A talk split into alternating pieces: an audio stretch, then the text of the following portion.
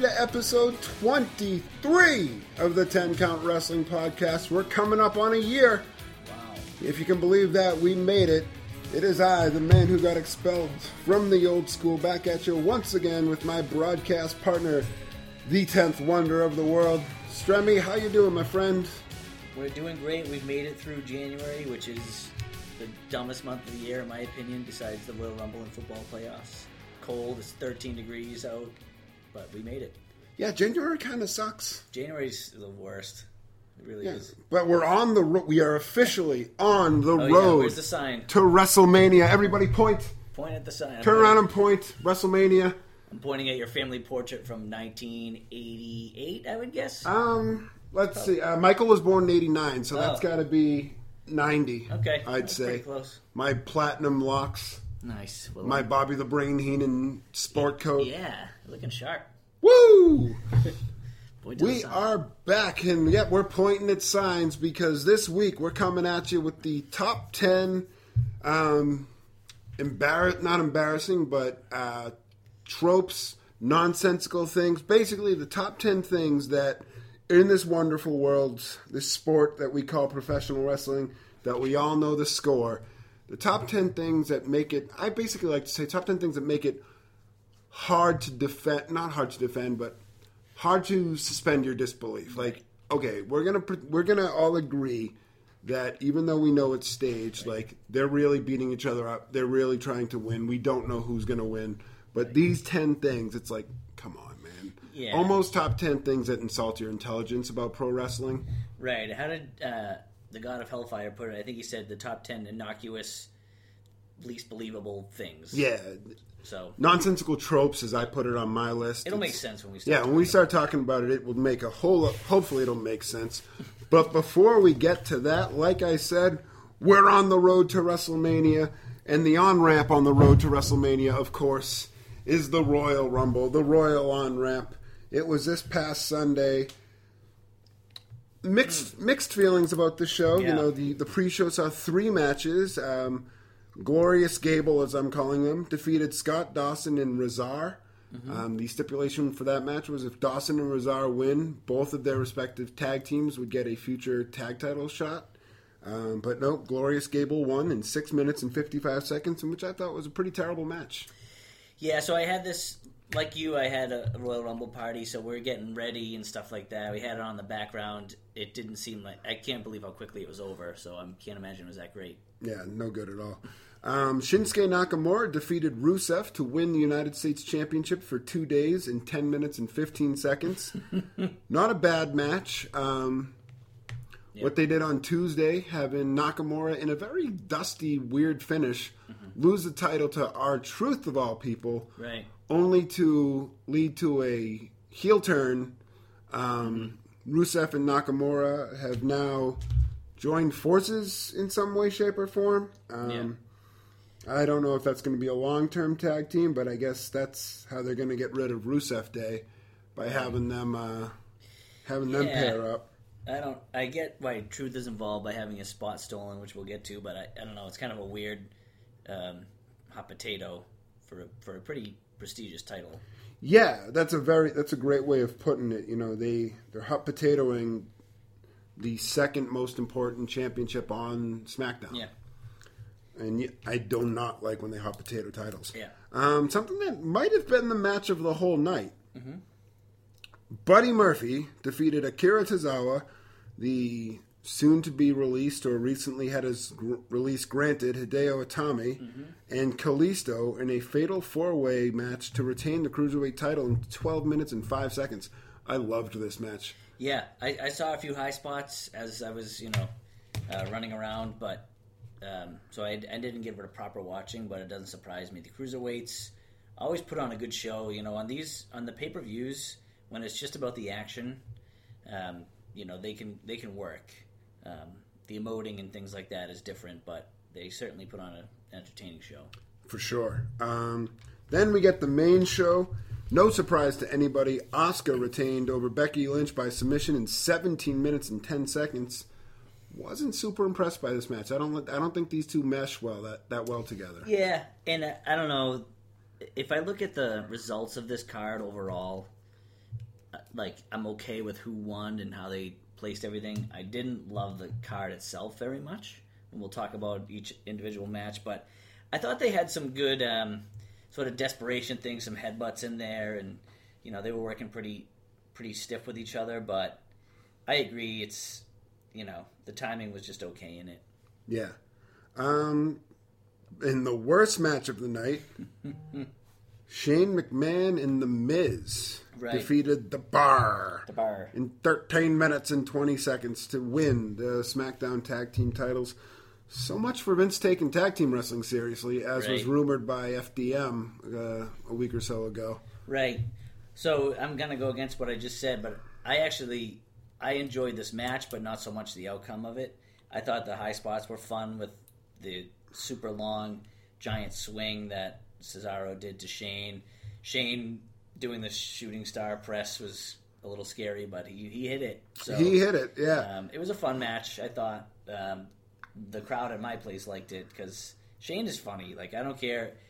I mean, the the real critics are like, "What is he doing in there? He's going to kill himself," and I get that, but um, he does pop the the average crowd. I would say. That's fair. Um, I mean, we'll and we'll see ultimately where it goes. Will it lead to them splitting up Yeah. and somebody get? I mean, the New Day are the number one contenders, which I'm not. I refuse to go down that path on the show again. but we'll see where the story goes. It's not so much a new day, is it? I'm sorry, not the New an- Day, the Usos. Usos, okay. But still, I right, same thing. same answer, different tag team. Right. I refuse when when you have Sanity and Yeah, uh, the club out there, but I digress for now. Right. And Heavy Machinery, which I, I enjoy them. Um, Raw Women's Championship, Ronda Rousey, in no surprise at all, defeated Sasha Banks to retain the title in 13 minutes and 55 seconds. I thought this was a damn good match. yeah, yeah. Um, and they're letting Ronda get some time in. You know, 13 minutes is a decent uh, match for a pay per view of that caliber. Um, but I thought they worked well, but there was no. Uh, this was the most predictable match of the night. I thought. Yeah, oh, of course. Um, I mean, it. The Rumble, unfortunately, sometimes the Rumble has its predictability issues, Right. and when it's so fucking clear that they're going with Ronda versus Becky, Right. and, and, you know, and I know they have to have the match for, you know, let's, bel- you know, this this episode is, you know, I didn't put unpredictability on the, um, I didn't put predictability on my list, but this is almost the top ten things that are right. not predictable type. You know, Right. Right. we have to have the match, so we have the match, but Right. you know, and that leads me to the women's Royal Rumble. Becky Lynch won in a one hour and twelve minutes, last eliminating Charlotte. Um, I'm not going to go over all the entrants, but real quickly, the surprise entrance, quote unquote. Maria Kanellis had some time. Uh, the lovely Lacey Evans, the lady. Um, She um. thank you for your service, by the For way. your service, Lacey. And by the way, they give her the primo spot. Number one, she gets the mic.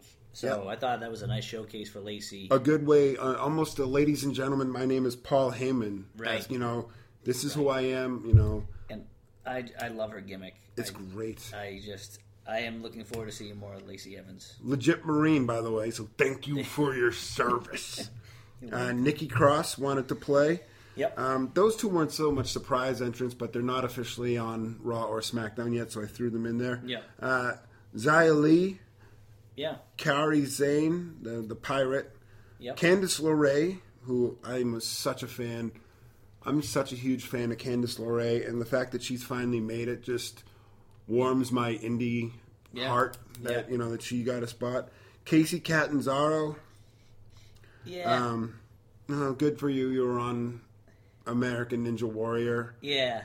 She's uh, compelling in that way, but she is like you talk about size, like she is a peanut. My She's goodness. way too small. Jerry, Jerry, the God of Hellfire, who will hopefully be joining us later on the program, you know, his big gripe with Nikki Cross is she's she's too small. Kacy Catanzaro is. Mm-hmm. Did he watch the Rumble? Did he see Kacy? He did. Okay. But we didn't get into the how small she was aspect of it. Yeah. Um, and I, I will was- get to the the larger problem with Kacy, Right. um, Naomi, and a member of the New Day Oh, in a little bit. I've got an overarching problem with all three of them. okay. Um, I mean, I can get to it now. I'm sick of the whole fucking Kofi spot. Like, yeah. I'm sick of it. Okay, like every year we have to put him in the Rumble and prepare for his his spot, and Right. you know that's that's part of what will play into this week's whole episode of you know Right. the shit that's too Right. choreographed. It's like. Why doesn't somebody just get out there and just knock him over? Which I'm glad that's how what happened to Naomi in the Rumble. right. Um, Io Shirai and Rhea Ripley, also from NXT, were in the Rumble. So nine nine out of the thirty spots were um, surprises. Yep. Yeah, I thought that was great because last year they, they sort of brought back all the retreads, which was fine. It was cool to see them all, but I was worried that's how they were going to try to fill it. And I was really most of these women that you just mentioned, I I was impressed with. I thought they they held their own. Yeah. Um, I thought the first half of the women's rumble sucked yeah, up until well, almost the first half. Up until Charlotte got in at number thirteen. yeah, Um, they really didn't know what they were doing. Kacy, by the way, is 29 years old from Jersey, and she's five feet tall. yeah. She's a little bit of a thing. She's a little. That's the road to say. She's an itty bitty thing, baby. So so here's what I'll I'll say about the women's rumble because it all ties in together. There's a couple things. Um, one, I thought the overall card was too long. It's one of the reasons I love the rumble, is because it's usually shorter. WrestleMania goes crazy. Yeah. Last year was four oh five or something like that. This year was just under five hours. Right. Did you see the stats on their entrances for the No. women's rumble? th- on, on the uh, how long it took them to get in because they all came out and paused. Then, towards the end of this match, after number thirty comes out, um, which was Carmella, the F match goes on. U L O U. Yes, who I wanted to win, but I knew she wouldn't. Would have been great. The match goes on an extra 15 minutes after the last entrant. And it's getting close. It's it's at this time of the night where people who don't watch it all the time, people who drove from wherever are realizing, holy shit, there's still two more title matches and the men's rumble match. Right. And it's almost 10 o'clock. And like people have lives and people aren't huge fans. So they start being like they're, they're getting impatient, right? And then this this match go, keeps going on and on and on. Right. People start getting punch drunk. Right. Almost. Right, and they're like, all right, you know, they want to see the men's rumble, but they also want to go to go to bed at a reasonable hour, especially if you're not a crazy fan like like you or I. Right. So um, it all ties in. I'll talk about that more, but um, the result, of course, we're, we're fine with. We was pretty predictable. I thought it was either going to be Charlotte or Becky. Yep. Um, I thought there was some good uh, debuts. I thought there was some good high spots in it. Like you said, the first half of the Rumble filled up really. Like the ring was pretty fill, filled up. I just looked at a different stat. At two separate points in the match, there was ten women in the ring. That's a lot. I think that I think um, I actually kept track of that as a side thing in my Rumble uh, men's thing. I think it was. I want to say it was like 13 was the highest ever for the men's Rumble. It's it's somewhere like 12, 13, or 14. So that's a lot of people in the ring. Yeah, one thing that I like, um, going back to your point about the the actual roster of it, I I think last year they had to have the old school women in the Rumble because they earned it. Like, Mm-hmm. you know, it's the first ever women's Rumble. These women who are still in great shape, they were part of this, Right. so they earned it. Yep. Now it's year two. Only the people that we're going with moving forward are going to be in this Rumble Yeah. um, to the to the point I was making about the um, the time. So um, Lacey came in at number one. Natty was number two.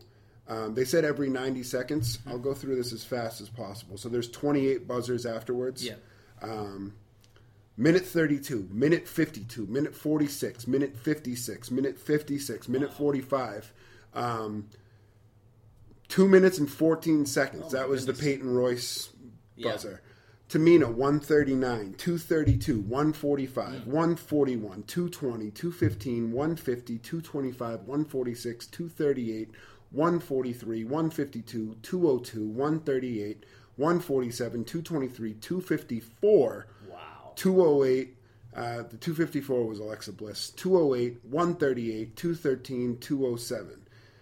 The- Only five fell within the 90 second mark. Um, Yeah, I didn't realize that there was that much leeway in it. I knew that they played around with it for sure, that poetic license, but Right. wow. Like, Now, I some mean, of those are doubled. some of this made sense because they had to get all their shit in, like Kacy doing her Right. her Kofi spot, Naomi doing her Kofi spot. Right. Um, you know, Nikki, uh, Peyton Royce coming out. No, I'm sorry, the other one.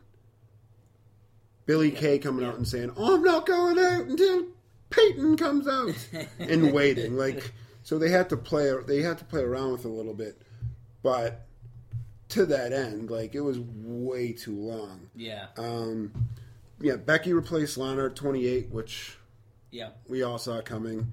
I think it was smart that they set it up earlier in the night by having Lana get hurt during the mat the kickoff show. right. Um, Here's what I don't like, though, not to interrupt you. no, no, go. Becky losing clean in the first match of the night, and it all ties in to the whole show to Asuka, which you know that's fine if they want to keep the title on Asuka. I get what they're setting up, but Becky loses clean to Asuka. Right. Becky eliminates Nia Jax Right. and put a pin in that because you, we're, you know we're going to talk about her Yeah. in a bit. It all is tied in with each other. So anyway, Yeah. Um, Yeah. so I'm just I'm looking at different stats because the overarch the I mean the overarching thoughts on the Rumble I think it got better as it went Yep. on. That that match itself. Um, Natty entered at number two, lasted the longest, at 56 minutes and one second. The lovely Liv Morgan entered at number four, lasted the shortest at eight seconds. Poor Liv and her blue tongue. yeah, Charlotte had the most eliminations at four. Um, one thing that I thought they fucked up with that could have been a whole lot better was so if we move on to SmackDown for a moment, because after this I don't have anything else to say about that match in particular, but I think it all, like you said, all pins together. Um, the SmackDown, SmackDown, there wasn't a whiff of Asuka, was there? I don't remember seeing Asuka at all on Tuesday night, uh, I don't think so. right? Yeah, I mean, I I watched SmackDown from tip to taint, as I like to say.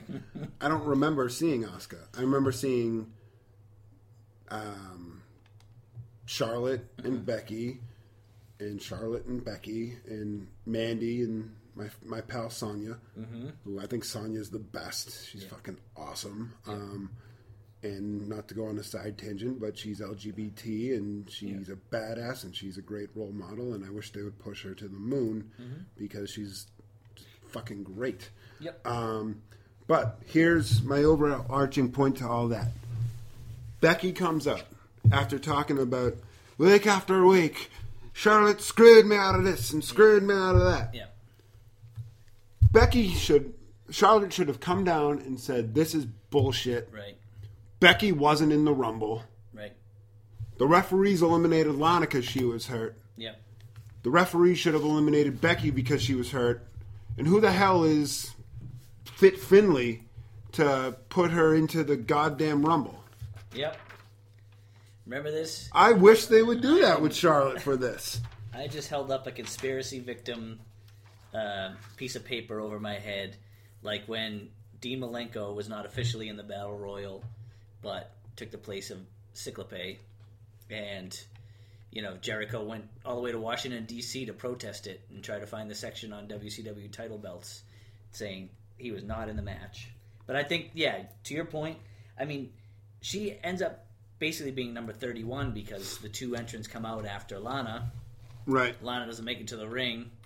And in the past, if you didn't make it to the ring by the time somebody's number came out, you were out of the rumble. Right. And I, I do think that maybe an ultimate angle for the triple threat or whatever direction they're going to go in. But I, I agree. And then all of a sudden, Finlay gets to decide who goes into the rumble. Right. My name is Finlay, and I love to fight. Don't get me wrong, I love Finlay. Oh, me too. But uh, he's just like, sure, go in. You know? I'm trying to find the Chris Jericho conspiracy victim, like what rule he cited, because it was some of the funniest shit ever. Yeah, he was great. And, and It's a conspiracy, McMahon. if, if you remember, he walks right up to the gate of the White House and he says, "Excuse me, sir, I'm America's role model. I need to talk to the president." and the, co- the security guy goes, "You got to get out of here right now." And, Right. And Jericho runs off like a chicken shit. So, I think um, they should just wrestling steals from itself all the time. She could do something similar like that, and I think it would be great. Becky was not an official entrant. I think it would have it would have worked better if it were somebody other than Charlotte. Mm-hmm. Like, you know, Yeah, what she doesn't like, have a leg to stand on. She's got hundred chances. You know? but no, not even that because I love the idea, Mm-hmm. but I think that works better with uh, an Alexa Bliss. yeah, Like, Char- we've never seen like a complaining side to Charlotte. Yeah. Like, that would have worked better with an Alexa. I'm trying to think of Carmella. Carmella would have been perfect. You know, somebody who has that in them. Yeah, Like Charlotte's just like an I'm better than everybody type Right, of person. right, right. But I mean, I love the idea. A Sasha could even. yeah. This woman wasn't in the Rumble. But I digress. We've, we've talked about the women's Rumble for way too long. Um, Longer than the match itself. Daniel Bryan retained over AJ Styles in 24-35 with the help of Rowan. Some people were pissed by the finish. I think Rowan, while this is like his ninth gimmick, and they've apparently broken up the Bludgeon Brothers, Right. um, I think this is perfect for a guy like him. Right. It's almost like Wyatt Family 3.6. Yeah. I think when Harper comes back, Harper should also join up with him. Yeah, it makes and sense. they could be like the, the Earth First crew. Right. Um, I I think that's smart. Um, there's a couple things about this match that tie into two parts of my list okay. that I'll I'll bring up when when we get there. So, needless to say, I didn't really like the match that much because I didn't. I think it was the worst one they've had. yeah, and it was um actually ties into three on my list. Oh shit! Then let's not say anymore because I don't want to blow up your list before we But- get to the but list. yeah, and the last part I'll say about it this has nothing to do with the list. I think they were in a tough spot, position wise, on the card. The women's rumble went on forever. People were ready to see the men's rumble. Like Right. people are realizing, like, holy shit! And then for them to go almost twenty five minutes, that didn't help the cause. I will say that the crowd I was watching it was like they were not enjoying the match. They wanted it to end. Right. Here's what they should have done because I understand that you have to have Becky lose to Asuka Mm-hmm. first. Open the show with this match. Yep. Open the show with this match. Then then do the stupid Shane match. Yep. Then have Becky lose. Yep. Then do the Ronda match. Then do I can't do three women's matches in a row. Okay, so open with Becky versus Asuka, then do this match. Mm-hmm. You know, shuffle around a little bit. Um, Right. yeah, the crowd would be hot for for a championship match right off the bat. It's you know Right. and they have the flexibility to do that with the Rumble because the Rumble you can't open with the men's rumble two years in a row though. That should that should have been last, and I'm glad it was. right right I do, however, love Earth First Daniel Bryan and his Yes. hemp based WWE Championship. Yeah. Jerry hates it, but I'm like, you're supposed to hate it. It's so good, and it's never been done before. right. I think it's I love this whole gimmick. I love him cutting the promo on the burger with like the chicken nuggets on top of it. It's Did you see that? great. It, um, this is Daniel Bryan. I'm so glad they turned him heel again because I remember it reminds me of the whole no no with Kane. Right. He's he's a great heel. He's better as a heel, I think. He's really good as a heel. And the thing that makes, you know, we always talk about like they keep doing the same shit over and over again. Have they ever had a main event feud where the where the guy was like, "You're all killing the planet, and I hate you all"? no. No, It's awesome. this has never happened before. It's fucking great. yeah, he can like claim to have a legitimate hate for every person in the crowd because they're driving around fossil fuels and eating concession stand items. And And he's a shoot vegan, so like Yeah. it's not outside of the realm of reality. yeah, it's um, it's working, and I I love it. Um, finally, we got the uh, well, not finally, but almost finally, we got the Universal Championship match.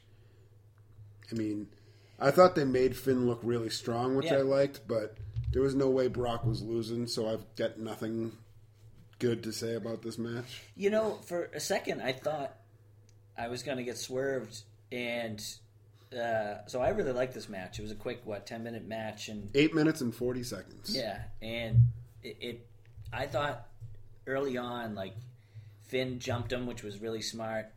And if for a second I thought it might be like a quick win because like, they were running short on time, and just like Brock has had losses like that and wins like that, so um, I I, think I enjoyed was- it. I love the storyline with the diverticulitis irritation. Like I thought it was which well that will play into part of my list as well today. Oh, um, it's one of my early ones, so I'll get to it quick. Gotcha. Um, one thing I didn't like, and I think I think I'm clouded by the fact that the predictability of yeah, Brock, but but Brock's not going to lose. Like, you know, like it's like oh oh oh Yeah. no no Yeah. he's not going to he's not going to give that to to us. right. And when I say us, I mean you, me, Peter, um, the internet fans that are like, give us Balor versus the Yeah. guy who wins the Rumble at WrestleMania. That'd be fucking great. But no, he Yeah. wasn't going to give that to us. Maybe it's give us the revival. Yeah. No, you can't have them. Right, and maybe it was because um, he he got went out of his way to sort of step on Finn Balor a couple times. Like he himself, Vince has been out there Right. in the ring, so I thought maybe maybe they're uh, Which, if they're putting that on TV, it's only going to help Finn right, in the long run. right. So maybe I don't know, maybe even at WrestleMania. But I think that they, when I've seen this in the past, typically they have pretty big plans for somebody. So That's a very good point. Maybe, maybe by the time WrestleMania rolls around, we'll be talking about Intercontinental Champion Finn Balor and Raw Tag Team Champions The Revival. yeah, Maybe, just maybe. I, I want Finn um, going for the big belt though. I do too, but It's just too many. if they're not, if they're going to go with the guy that won the Rumble, which I have no problem with, I love him. Right. Um, I love the idea of Finn as the as Lashley's great as the IC champ. Yeah. I think it's it, that's a good spot for him. But I love the idea of Finn carrying because when I think of Finn as the Intercontinental Champion, I think of Sean as the Intercontinental Champion. I think of Jericho, Eddie, the guy we can't talk about. Yeah. Um, you know, I think of that, and we're gonna rise. We're gonna we're gonna build him up Yep. And get him to the world title. Maybe WrestleMania 36 will be Finn Balor defending the Universal Championship against Kevin Owens or something like that. That'd be nice. I would love it. I'd take it. Men's Rumble, 57 minutes and 35 seconds. The Architect, Seth Rollins, won by eliminating Braun Strowman with a spot we've kind of seen a couple times. I mean, they Yeah. changed it up a little bit. Um, I wasn't mad at it. I mean, I had my picks other than him to win. Um, one of them was in the final 4 I'm making a believer out of Pete, and I think I've almost got Mm-hmm. Yeah, you turned yeah. with Andrade. Yep. Yeah, Motherfucker's to be a star. Yep. That was a um, that was a nice um, highlight for him, showcase for him. Um, yeah. Again, if you look at it on paper, Braun and Rollins being the final two makes total sense. Right? Right. They were probably the top two picks if you knew Braun was going to be in it, because remember he was not going to be in, and Cena was going to be in. And all that Right. Stuff. So, but big but. Big butt. Number 30? I didn't like this match that much. Number 30 had a big butt. Number thirty had a huge butt, but even even bigger picture, right? One of the great parts about the Rumble is the the entrance ramp and the big Titantron, and you can see like the the thing flashes. It sucked aesthetically. I don't disagree with that at Yeah, all. Yeah, and like the the ramp had a turn in it. Oh, that was the dugout. They came out of the dugout kidding? I didn't realize because they were that. at Chase Field, so they came up the stairs out Oh, of the so dugout funny. Hmm. to get to the ring. That's where that's how the entrance was created, and I thought that was kind of cool. That's kind of cool, but I had no idea that was the case. Yeah, and I think that turned the corner. I was joking that they were rounding first all night. That's so funny. Yeah. that's kind of cool trivia, and it's it's funny in a way, but it it did make you lose out on like they can't show that shot of like somebody's coming name out. flashing. They did it for a couple of them, Yeah. like the surprise guys, and I have all five of them written down. Yeah. but I agree. It's like who's coming out, and if you don't recognize their music right away, Right. like who the fuck is this? right, right, exactly. So let's let's go through the surprise entrance because this to me really kind of fell apart in the last third of the match in terms of what I really didn't like. Five surprises. Um, the first surprise was number two, J E double F, ha ha, J A double R E double T. That was awesome. I got super excited when Jeff came out. Yeah. Um, tied to my stats, Elias was number one. Um, then Mr. Wrestling Johnny Gargano Yeah. was in there. The current, the new NXT North American Heavyweight Champion, which leads me to a piece of trivia. Ah. The 2019 Royal Rumble was the f- first time in history man and wife both competed in the Royal Rumble on the same day. Oh yeah. Um, it actually happened twice. My brain just remembered another one that happened the same night. Zelina Vega was in the Women's Royal Rumble, and her husband, Aleister Black, was a surprise in the Royal Rumble. Interesting. Uh, oh, you know what? No, my whole trivia just fell apart because Lana and Rusev were in the Rumble last year. Never mind. But I thought I was giving you fun facts. Um, Pete Dunne was in the Royal Rumble. That made me really happy. I love Pete Dunne. He's been the NXT UK champion, or actually the WWE UK champion, whatever they're calling it now, um, for about 630 days at this point. Yeah. Dude's on fire. Yeah, he's a funny. Um, I had never seen him, at least not remembering. I gotta, I gotta sit you down and make you watch Yeah. some NXT. Yeah. I know you're gonna watch ha- uh, half. I almost called it hardcore halftime. Halftime I know you'll watch halftime heat to see the Velveteen Dream. Yeah. D R E A M man. Yeah, man, I would have loved to see him in the Rumble because That been just on the clips I've seen of him. And then there was a fifth surprise. Number thirty, our truth got beat up and replaced by. I'm not like most are. Right. I liked it for one reason, and one reason only. Mm-hmm. It was better than the alternative, and I don't mean R-Truth. The surprise I had been hearing all day that uh, a friend of the show, Todd, gave, gave Dwayne finished filming in Hawaii the night before, or the day before. Wow. So rumors were running rampant that Dwayne was going to be in the Royal Rumble Wow. and I would not have watched WrestleMania if it was Dwayne versus Brock. Right. But I would have ended the podcast. I would have been done. Fuck but you Dwayne have to Johnson. say, I, I know you don't like The Rock, but or Dwayne as we, we should call him. Dwayne. the you have to admit the the pop the McMahon on the street would have reacted much more positively, and it didn't even have to be The Rock. I, I look at it as an opportunity cost to use an economic term. There was rumors about Batista, Kenny Omega, all these giant names, like, Right. And to have and you knew Truth wasn't going to be number thirty, or you had a good suspicion about it Right. or we'd get a surprise somewhere in that 25 to 29 range which the surprise i'm using quote marks was dolph ziggler like because he gave some random interview to the guy and said he's not going to be at the royal rumble Right.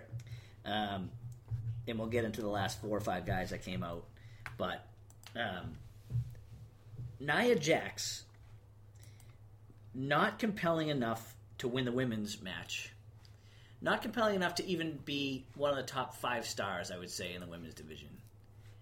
I get that she's big and she, um, she's tough, but whatever. She's on the she's where she is on the women's card because of she's not that compelling. Right. Of all the people that I was expecting, hell, throw I don't even really like Abyss that much. Abyss would have been better. So I don't know. I I thought it was stupid, and I also what I don't like about it is this gray area of women. So I actually did like her taking all the finishers. That was pretty entertaining. Fucking hilarious. just funny, but like, do they really want to flirt with this gray area of women and men beating on each other? it's only a matter of time before. I'm trying to think of who the scummiest wrestler that could do this would be. It's only a matter of time before someone like Jinder Mahal declares himself the intergen- intergender champion of. WWE. Matt, my cousin Matt, also always brings up transgender. I think that's going to be his gimmick eventually, which would be kind of funny. Transgender? yeah. Oh my god, I love that. Transgender Mahal. Yeah. So I don't know. It's just a weird territory to get I have a comment for that off the air we'll see. because I don't want to get death threats, but I, oh man, that make oh, Right. I have right. so many feelings about that. Right. Um, so, it yeah. If you go back to here's how it all ties together because I, I don't know. This just really pissed me off when I saw her come out number thirty. Back to what I said earlier. Becky loses to Asuka clean. Right. Becky eliminates Nia Jax in the Rumble Right. with some help, but it was she gets credit for the elimination. Uh, Nia Jax comes in and tosses. Um, oh my goodness, I'm going to forget his name. Mustafa Ali. Poor bastard. Mustafa Ali had eliminated three or four like big names. He had a good Rumble. Mustafa Ali eliminated Shinsuke Nakamura, Yeah, and Mustafa Ali eliminated Samoa Joe, which was predictable. right, right. But still, I mean, that's pretty. Those are two. I mean, Shinsuke won last year. Samoa Joe was a favorite, I think. So not. I mean, I know you can't do that deductive reasoning going back. Well, he beat him, so she beat him, and you know. Right. But like, there's no. Did the did the continuity? Um, like, was that lost on the writers or what? So I get what you're saying, but I actually think it makes sense, and I'll tell you why. Becky took somebody's spot, came in and eliminated Nia. So now you know what Nia said. You know what? I'm going to steal somebody's spot from the men's rumble, and I'm going to go get mine since Becky took mine. I'm going to go take it from somebody else. So I actually think it makes sense. Now, did they Yeah. give us any of that storytelling? They're like, nope, dip, dip, dip, on to the next thing. So they they didn't do it, but like they could have. Yeah, They could have been like, you know what? I came out and I. They should have again. I, they they shouldn't have done this, but they should have done this. They should have had Nia win the goddamn thing and been like, Becky took my spot, so I went out there and I got mine right.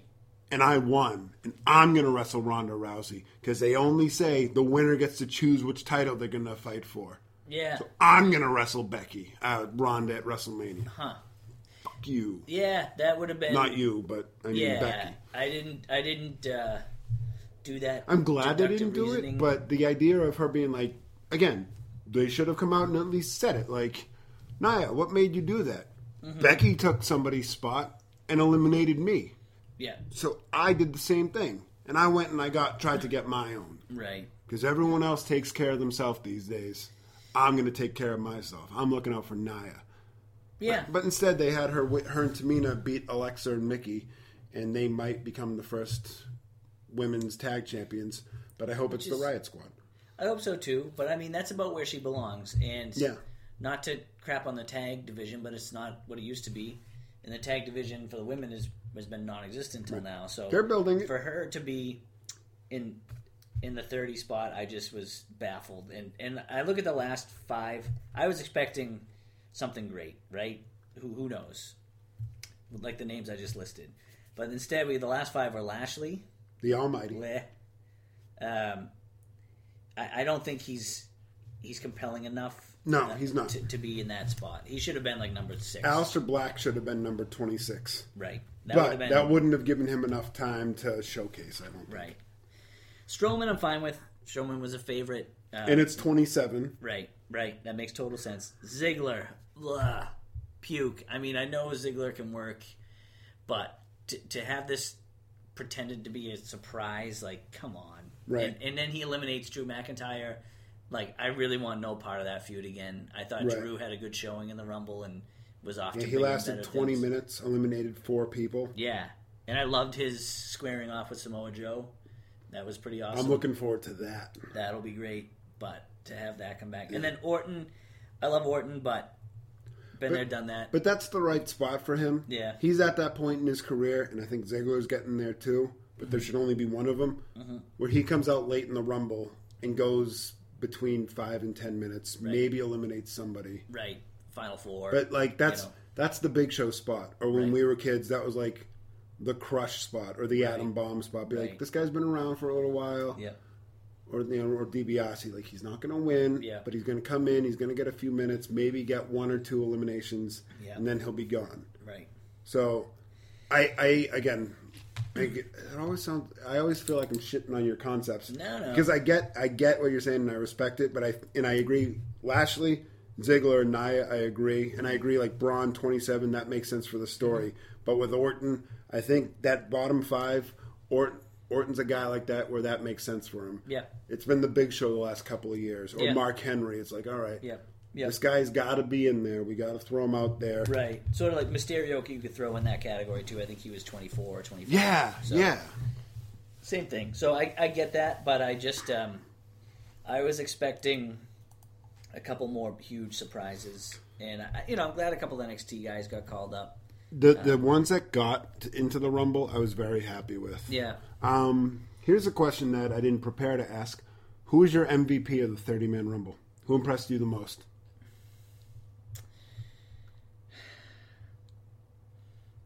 Either Mustafa Ali or Andrade, I think. Yeah, I was going to go with Andrade, and again, my, I I'm biased. I have high hopes for him, Yeah. but he came in at number 19. He lasted 22 minutes. He only eliminated one person, but eliminations were at a premium too. When you come um, in later, you can eliminate less. It's a weird Right. thing to say, weird way to put it, but like, yeah, So I have here in my notes that I think this was the most balanced men's rumble, if if not in a ever in a very long time. Yep. No one man really dominated the rumble. It could have gone to anybody. Um, you know, Rollins won, like I said, after 57 minutes. He lasted the longest. He was in there for 43 minutes. Yep. Braun had five. So Braun had five eliminations. Drew had 4 Joe and Rollins both had three. Yep. Uh, Mustafa Ali had two. Baron Corbin had two. Yep. And then you know a chunk of guys had one, and then a chunk of guys had zero. Yep. Jeff, Kurt, Biggie, Jinder, Titus, Kofi, Yep. Jose, who lasted two seconds, was in the shortest. Xavier, Pete Dunne, Apollo. Pete Dunne lasted 11 minutes, didn't eliminate anybody, but he still looked good. Apollo, Benjamin, Hardy, and Lashley all had zero eliminations. So there was like 10 guys that all threw one person out. It was Yeah. pretty well balanced. Like some guys aren't going to eliminate anybody. If there's 30 people, Yeah. there's got to be some people that don't eliminate anybody. Right. It just that's the way the math works. Yeah, that's one thing that when you start pulling the data, you realize eliminations are harder to come by than you think. And um, you know, I I agree with that. There was no like dominant streak where some one guy just threw people out. There was nobody that came in and cleared the whole ring. The ring Which I was pretty- glad. Yeah, yeah.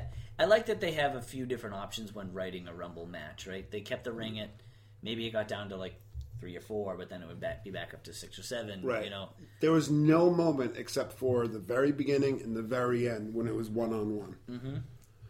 Which That's they do that's they rare- do that's too rare. often. Like they do the reset, Yeah.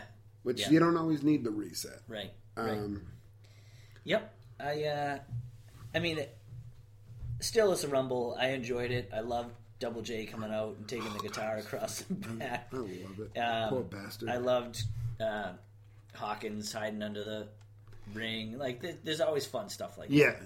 Yeah. And I wish they didn't do it twice though. right. Like they they they did it with Zelina Yeah. and Hornswoggle was under the ring, and then they did it again with Hawkins. But then Titus, O- but I guess it was different enough where it Yeah. was funny. Titus O'Neil went under the ring to Yeah. call back to his goofiness. Yeah, that was funny. So, uh, but again, I mean, that extra forty-five or fifty minutes on the card, I think it really, it really burnt out the live crowd and the crowd that was watching with me. Yeah, Um, and I just think that if you're going to go five hours, that's really for WrestleMania. That's reserved for that, and we get it. We we can prep ourselves for that. But yeah. Cut cut five minutes from the Asuka match Yep. down to twelve. The Shane match went thirteen. That's fine. The Mm-hmm. Ronda match went fourteen. That's fine. Cut cut ten or twelve minutes from the women's match. Make it an hour. Yeah. Um, Daniel Bryan and AJ. If you cut all those times, that twenty four minutes doesn't feel as long. yeah, Um, Balor and Brock went eight, and then the men went fifty seven. So I think, you know, if you cut two or three minutes here or there, you know, and five minutes from another match, now it doesn't feel so so heavy. right. And then even it's it's funny. This is why I love. Um, oh my god, um, the, the color commentator that we always talk about, Corey, Corey Graves. Thank he's you. He's the best.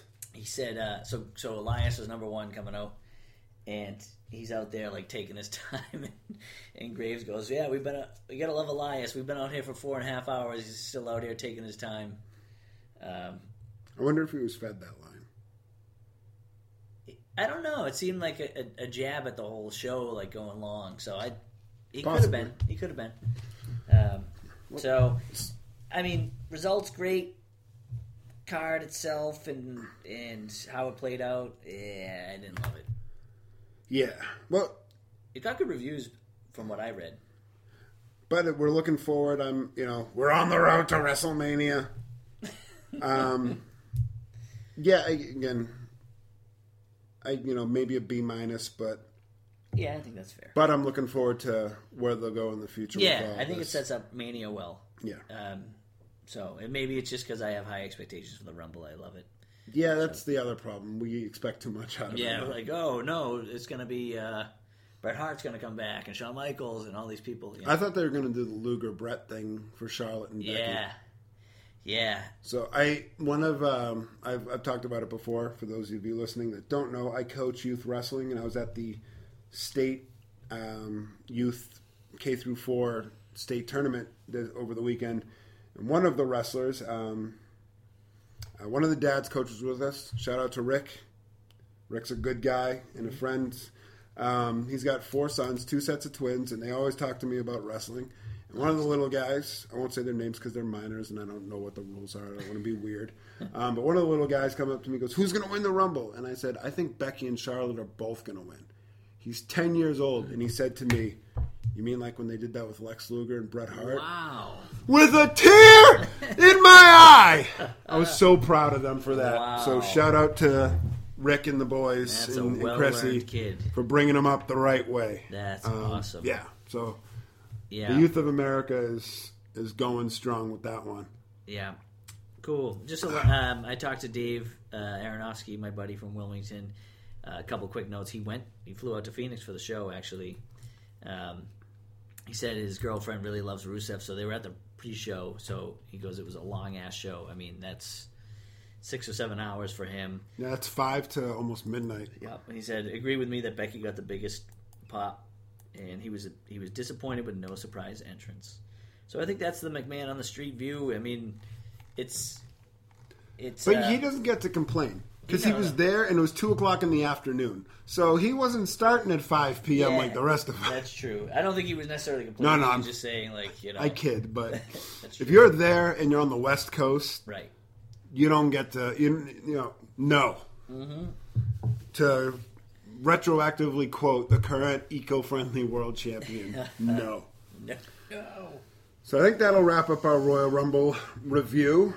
Yep. It is now time for one of my favorite segments. Who fucking cares?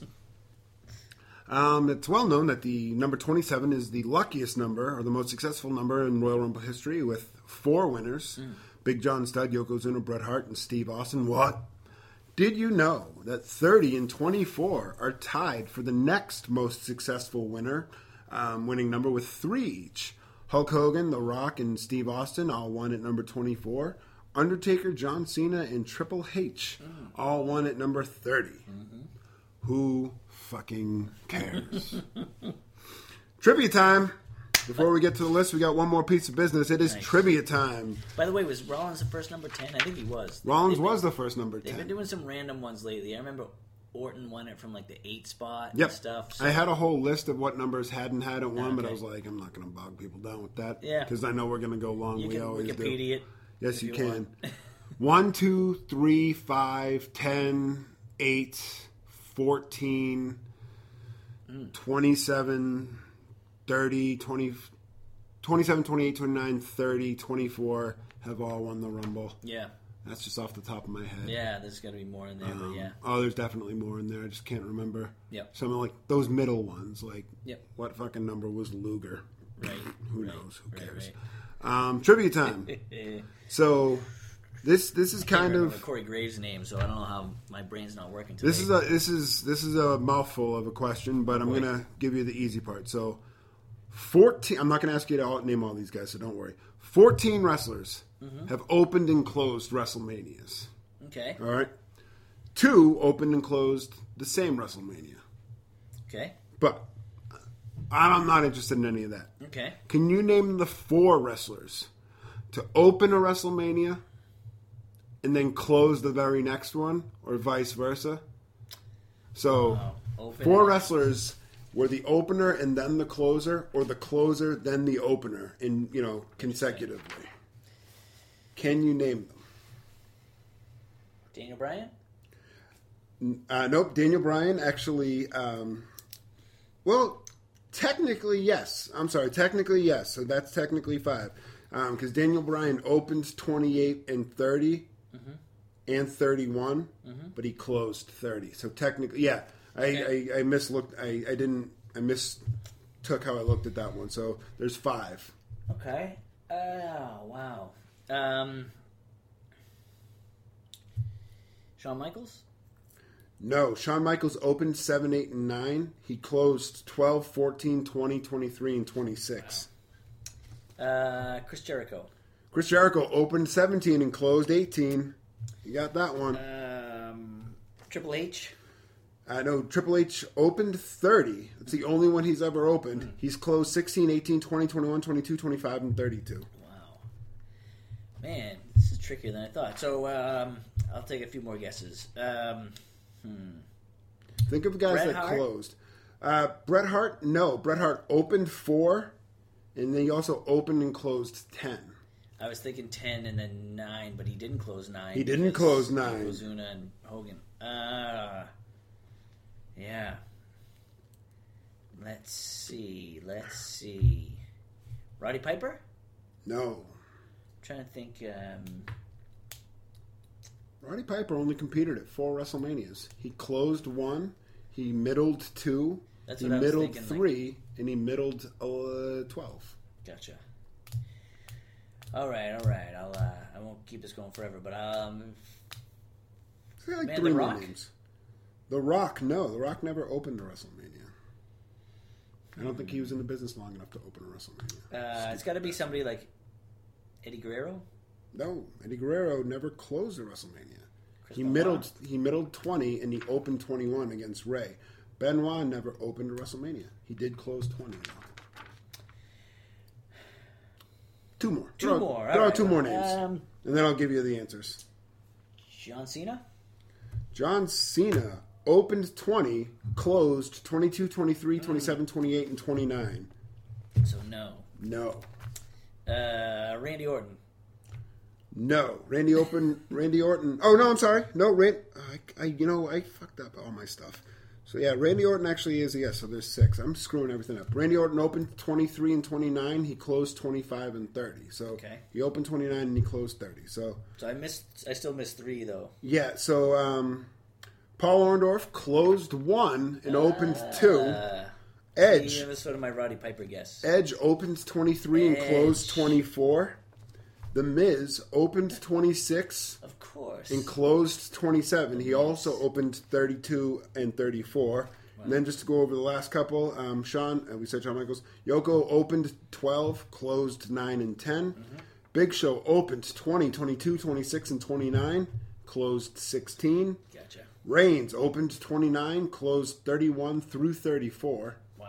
Rollins opened 29 and 34, closed 31, was the best close of all time. Right. So that. And by the way, Reigns was another name that was bandied about in these surprise returns, which would have been too soon. Would have been way too soon, yeah. But um, good one. That's a good one. Yeah, I have fun with that stuff. Yeah. It's list time. Yeah. Top 10 uh, nonsense tropes, things that make it nonsense hard tropes. to believe that it's real. You know, we can't describe this list, but you'll get it as it goes on. Um, you presented this one, yeah? Yeah, through the uh, suggestion many moons ago of the god of hellfire, Gerard Parcella. Yes, indeed. So um, I will start us off. My number 10, and this is one I don't think many people consider. Um, I gave all mine like a like a title. My number 10 is Do wrestlers watch anyone else's matches? um, you know, there's wrestlers use the same five to eight moves in every match. You know, it should be scoutable. They tape everything. Mm-hmm. Um, you know, if Shawn Michaels is stomping his foot in the corner, yep. I'm not going to stand up and face him. Like, right. If The Rock's going to stand over me and spend 30 seconds swinging his stupid arms and taking off his shoulder pad, I'm moving. Right. Like that's a great one. They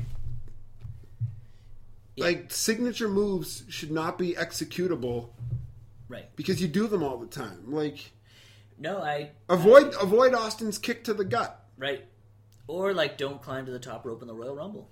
We how many guys have we seen do that and they get knocked out as soon as they get up there? Oh, we'll talk about the Royal. Oh no, Royal Rumble was in my honorable mentions. Uh, I I tear apart the Royal Rumble later, Oh no. but so yeah, like that's my my, my number ten is do you know do wrestlers watch each other's matches because there's too many things with signature moves Yeah. and setups and all that kind of shit that Yeah, should be avoidable. Even if you're hurt, right? You're you're dead on the mat and you hear Michaels tuning up the band, like you should be able to be like, I'm rolling out of the Roll ring. out of the ring, right.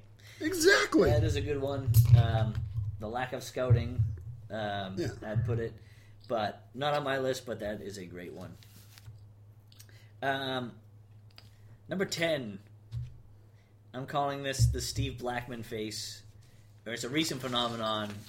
Uh, uh, a tune I've been singing is the lack of continuous selling or emotions or facials in the ring Okay, and this is a pet peeve of mine.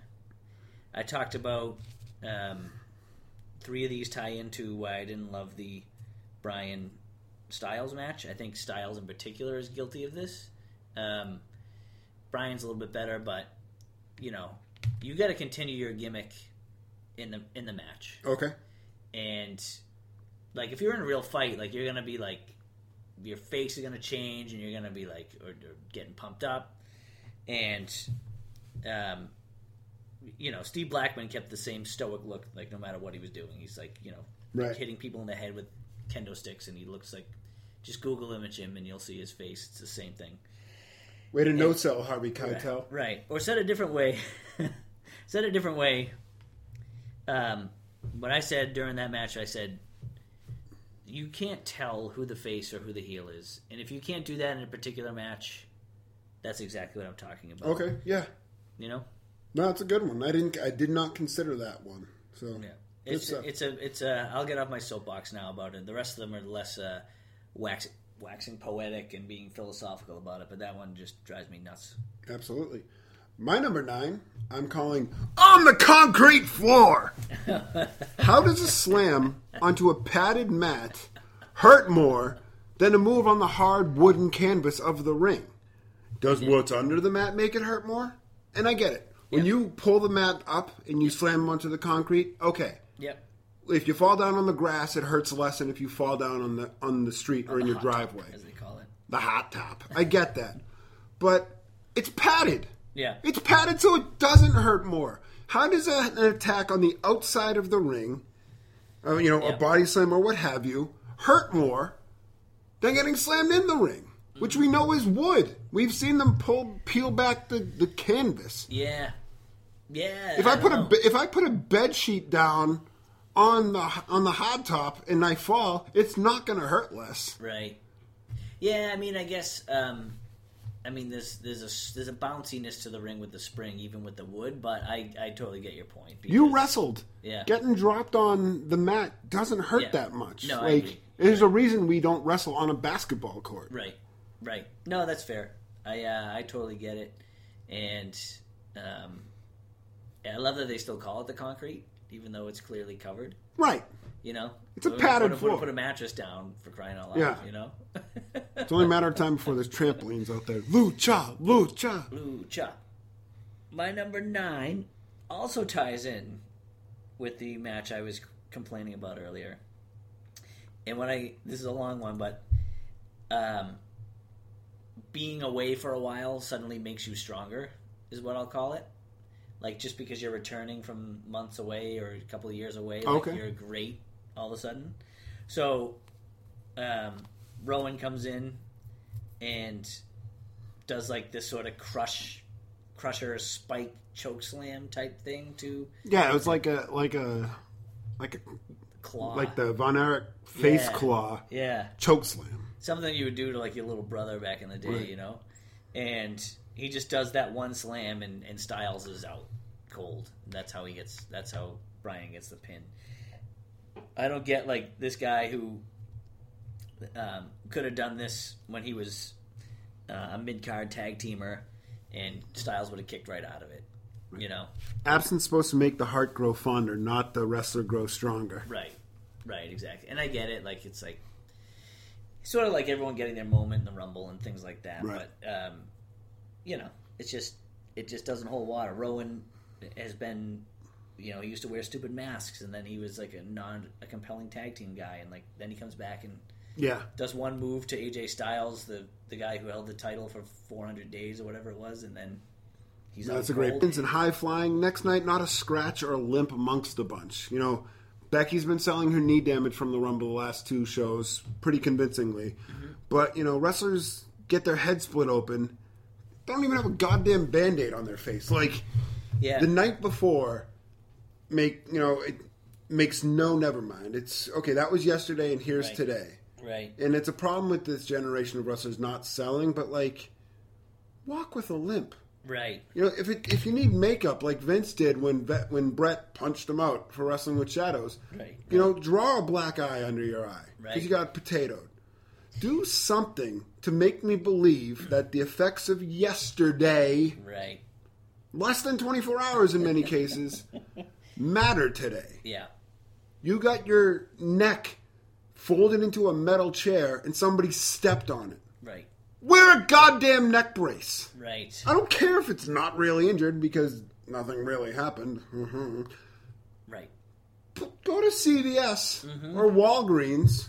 Walgreens. Walgreens preferably. Um, buy a nine ninety nine neck brace Yeah. and just wear the damn thing. Yeah. For your segment. Right. Yeah. It's not I'm sure they have a hundred of them backstage, by the way. But Yeah. no, that's a great one, especially in today's world. You know, I was we were talking before we started that I'm watching Superstars um, on the network, which I love, and like they would take forever. The nineteen ninety two something. superstars, not the two thousand ten. Like we're bringing back superstars. Oh yeah, no, no, ninety two with like Sean Mooney with the monitors behind him and everything, and um, it would take forever to build like somebody like Sid and Warrior are building to a a, a program in what I'm watching now. So one week Sid does a pro, uh, promo, the next week Warrior does a promo. So they had time. I'm sorry, but talk about the worst, the worst back and forth of promo theater. I am a man. What you're going to do to me, warrior, I'm going to do to me first. God damn, I'm sorry I had to interrupt that, but holy shit. do unto the man as he would do unto you. But I will do it to you first. Sid is great, by the way. But I love Sid, yeah, but fuck. Yeah. So, in in that world, um, they would even sell it, right? Especially if the heels would would nurse it. I mean, look at Bob Orton had his cast on for like five years or whatever it was. Five? he still wears the goddamn thing. But yeah, now that's Sunday Night Pay Per View, Monday Night Raw, or Tuesday Night SmackDown. Like, just just have some continuity. Two years ago, Braun Strowman flipped over an ambulance Yeah. that Roman Reigns was in. Yeah. A week later, he walked down to the ring as if nothing happened. Wear a band aid. Buy a crutch. Right. Something. Right. No, one day at a time. One life to live. Right. YOLO, as the kids say. YOLO. Uh, number eight is a popular one. This is probably on your list, I'm guessing, but the table spot and taking off the monitors. Where did I put that? As if I have to raise my hand. All right. Um, shit, did I move that all the way to my honorable mentions? Um, Where did that go? I know I was like mad about that. Well, go ahead, yeah, it, While you look for it, I, so I think we talked about the Triple H, uh, Mankind or Cactus Jack match from the Royal Rumble, and how um, it was so sadistic that he didn't pull the monitors off the TV, uh, the TV monitors off the uh, announce table, and he just he just did the move while they were still on there because you're so used to seeing these guys like, oh, if I really want to hurt you, Right. uh, let me bring you over here, pull the flap off of the uh, the TV, the stand, and then take the TV monitors. Uh, but I'm still mad, so I'm going to smash them because whatever. But I don't really want to hurt you that bad because um, I'm going to get rid of these monitors so they don't gash your back. Basically. I don't have it anywhere, so it must be honorable mention. I think I wanted to say it for Jerry, but I'll read his list if he doesn't get here in time. Right, right. Um, it, it's just selective uh, levels of injuring your opponent, Yeah. right? And it's it, it is kind of a silly thing. Like, why do they even have the monitors there? Like, they should have them. There's got to be a way to set it up that they don't have to take them off every single time. Right. do this. Well, they're like looks- iPads now. It's right. weird. It- yeah, But- it's true. No, it just looks goofy. That's that's Jerry's big. When the God of Hellfire gets here, folks, watch out because Oh, it's yeah, his this biggest his- pet peeve. I think that I think that's his Waterloo, as they say. Right. Yeah, and it's funny because um, he only came up with five on our biggest. Um, uh, it wasn't heel turns; it was biggest surprises or. Uh, no, I biggest- think uh, what. Yeah, it was heel turns. it was um,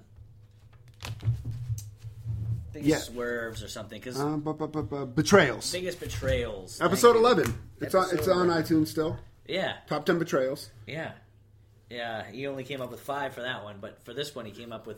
He just texted me another one while we're talking. Son of a bitch has like a thousand. Oh, that's great. Yeah, that one didn't bother me as much. I think it's just because Jerry just complains about it all the time. I had to move to my honorable mentions. Yeah. I've just been. It's like Yeah. you know when someone's like, "Don't do this, don't do this, don't do this." I'm like, no, I'm gonna do it. Yeah. Or they're like, "This is you gotta." Yeah. Listen, you gotta watch this. It's the greatest thing of all time. Tom Brady, personal friend of mine. It's gonna be the greatest thing you'll ever see. I'm like, I'm not gonna watch it now. Right. Um, but I digress. Uh, my number seven. I called cage match rules. Yeah. What? What? What's the purpose of a cage match? I guess just to bludgeon your opponent and Well, uh, to- let me to- rephrase. Why do they have cage matches? yeah, so it's um one on one, keep people out. Keep pe- keep keep the competitors in the ring Right. and keep everybody else out. right. So why the fuck? One is there a door on the cage? like, Yeah. And and this this kind of harkens back to, harkens to one of my um, one of my honorable mentions, which I'll mention right now.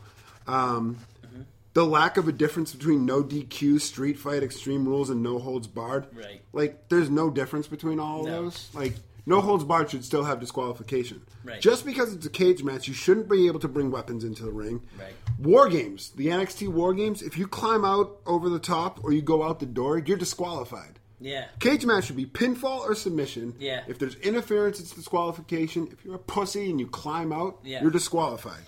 Like it Yeah. doesn't make any sense to me. This is supposed to be the blood feud Yeah. to end the, the. This is supposed to be the apex to end a blood feud. Right. You're gonna win by running away. Yeah. It makes can- no sense whatsoever. That's a good one, and especially with the door when you can request that the ref open the door. Excuse me. Excuse me. Can you open the door? I'd like to go home, please. right. Could you? Hi. Could you open the door? I'd like to get out of here. That'd be great.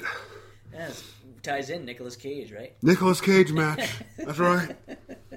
That's right. We're gonna we're gonna take our faces off in a cage match. It's gonna be oh, it's just gonna be one of the most amazing things you've ever seen. That could be one of those uh, Wheel of Fortune things where they do like they combine two things: Nicolas Cage match. Nicolas Cage match.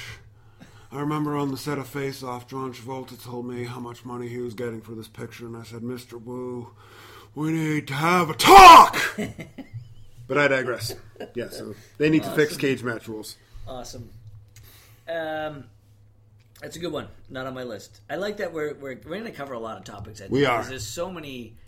Uh, how do you term these? You know. Right. Um, I went off to, as a shout out to Tatanka, I went off the reservation with some of mine. And I put a bunch of like the typical ones on my um, Yeah. on my honorable mentions. yeah. But again, we'll get into all. I'm sure we'll cover. We're going to cover everything. So Yeah, put your seatbelts on. Grab a Miller Lite because we're going to a be here a while. because we are. My number seven is I'll just call it the back rake or moves that don't look like they hurt. Okay. Like, like, why do you have these you have so many things at your disposal. The abdominal stretch. yeah, exactly. Like the weak submission. Like, Man, that could be that could be its own episode. It's not going to be, but maybe maybe episode like two hundred. But yeah. I- Right. I, love that. The back rake, the Hogan back rake. If you've never seen it, it's uh, Ah! yeah. And he does the back rake, and the people run around, and uh, of course, I mean these guys are The people's elbow, right, the worm, right, Hogan's leg drop. right, exactly. There's Let's name some more. even even the chest slap. You know, No, that shit hurts. it it, it stings a little bit, but like it's not gonna knock you out. You know, No. and but it hurts. It does. It does. It does hurt a bit. There's got to be more if I think of them. Like even I an ankle I- lock, like you can tell they're not actually doing anything. Fun fact: the first time Kurt Angle did that in a match, he broke Scotty Too Hotty's ankle. No way. well, Kurt Angle's kind of intense. Figure four hurts. Mm-hmm. But why does it hurt when you reverse the figure four? That's another good one. That's not on my list. But talking about moves that Yeah. does that hurt? That doesn't make sense to me. Um, I want to think of more of these. Like the full Nelson fucking hurts if you Yeah. like really crank. Yeah. But yeah, I keep going back to the abdominal stretch. Like that doesn't hurt. Right. Yeah. And like this sort of like that. Um, I don't want to call it an inverted atomic drop where you hold one leg and then you just drop them on their other leg and it's like, Oh, that's a setup for the figure four. gotcha. Like it doesn't hurt, Yeah. but gotcha. I mean, if again, if we're gonna if we're gonna if we're gonna believe all of this hurts, like okay, you pick a guy up in the air and you drop him down like on his leg Mm-hmm. to weaken the leg. Like if your if your finisher is a leg lock of sorts, Yeah. I can understand that one. Like in this magical world where we're gonna try to tie logic, I, I'll give that one a pass. But Yeah. the overarching thought of like that Yeah. doesn't hurt. And I don't want to go down Bret, Het, Bret Hart territory of, you know, I never did it. He's not English. I can't do Canadian. I never did anything that what that wasn't realistic for a fight. Eh? He's actually said that before. Really? Like I'm not trying to bash Yeah. Bret, but we're talking about moves that yeah. obviously don't hurt. Right. He's actually said like I I tried never to do things in a wrestling match that you wouldn't do in a bar fight. I've never seen somebody climb on top of a stool and drop a fist in a bar fight, Bret. Right. Or like hold a guy's legs apart and then kick him in the stomach. Yeah. You know? Actually, if I got a guy, guy down on the ground, I might try to stomp on his balls. Yeah, for sure. But I, would you be able to hold his legs No, like that? I know. I just go in for the stomp. Right. Um, I mean, I would also not put somebody in a sharpshooter in a bar fight. That's a that's another Maybe point. sweet chin music though. Yeah, sweet chin music, of course. Kick their head off. Yeah. Um, I've never been in a bar fight actually. no, no, I've never been in a fight. Me neither. Me neither. That means we're decent human beings, I think. Cause I love you. um, number six, Yeah. referees. Huh? What are they good for? Absolutely nothing. Yep. I've got. Now, did that make your top three? Because I again, I like to keep Nope, adhere to the rule I of let- top three. I let refs out of it. Okay, so I've got a couple of different points on how useless referees are. One, ref bumps are bigger than wrestler bumps. No matter the strike, a ref is always down for five minutes. Yep. If a if a guy like accidentally runs into a referee, he's down forever. Right. Um, two, the referee's decision is final. If a heel cheats to win, another referee can suddenly run down to the ring and be like, "Oh no, he cheated," and the ref, "Oh, you know what? Yeah. We're gonna restart the match because y'all said something happened." Yeah. Yep. and then the ref changes the decision. Thirdly, and this is almost its own thing, and then I was like, no, I gotta, I gotta lump it in. I can't talk about referees too many times. Mm-hmm. Count out logic. Yeah. The referee takes sometimes takes minutes Right. to start his ten count. Right. The speed of the count is equal in proportion to the magnitude of the match. Yep. SC is less than or equal to M of M. Mm-hmm. For for our math fans out there, I'll make up a new formula. If it's a title match, Yeah. you know, maybe maybe we'll wait for four or five minutes before we start the count, Right. and then maybe it'll be one, Yeah. Sip two.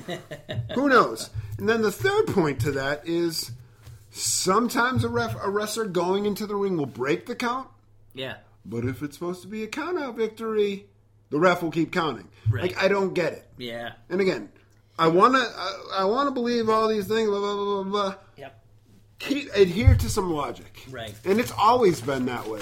WrestleMania four, when um, Bam Bam got countered out against the gang, the ref was like one, two, three, four, five, six, seven, eight, nine, ten.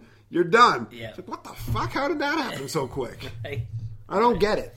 No, it's funny that you say that because when you started talking about refs, I wrote down in my honorable mentions. I'm like, yeah, this whole like selective ten count thing is crazy. Right? Another one I just thought of. Why is it? And again, it's for the drama, but let's make it make sense.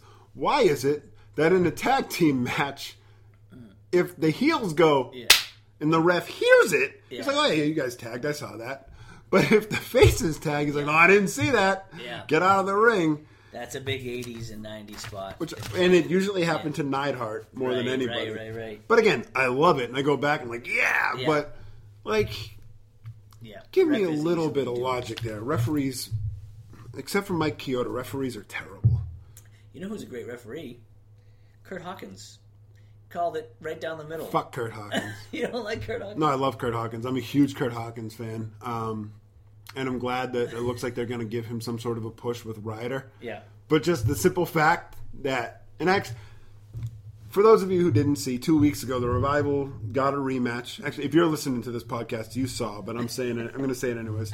The Revival finally got another rematch with Roode and Gable, Roode and Gable, and they were going to get a special guest referee to call it right down the middle. And Vince was like, "Hey Hawkins, you're not doing anything. Eh. You've lost a lot. You know how to count to three. You do it." And they had the revival try like try to cheat like four different ways, mm-hmm. and they eventually lost, which I hated because I want the revival to be the tag champions almost more than anything. but I liked it from a storytelling storytelling point of view, and then they beat up Hawkins and Ryder came up for the save, and they reunited as a team. Mm-hmm. I liked it from a storytelling point of view, but I hated that the revival lost. Yeah, but he did. You have to admit it. He was a good ref. Yeah.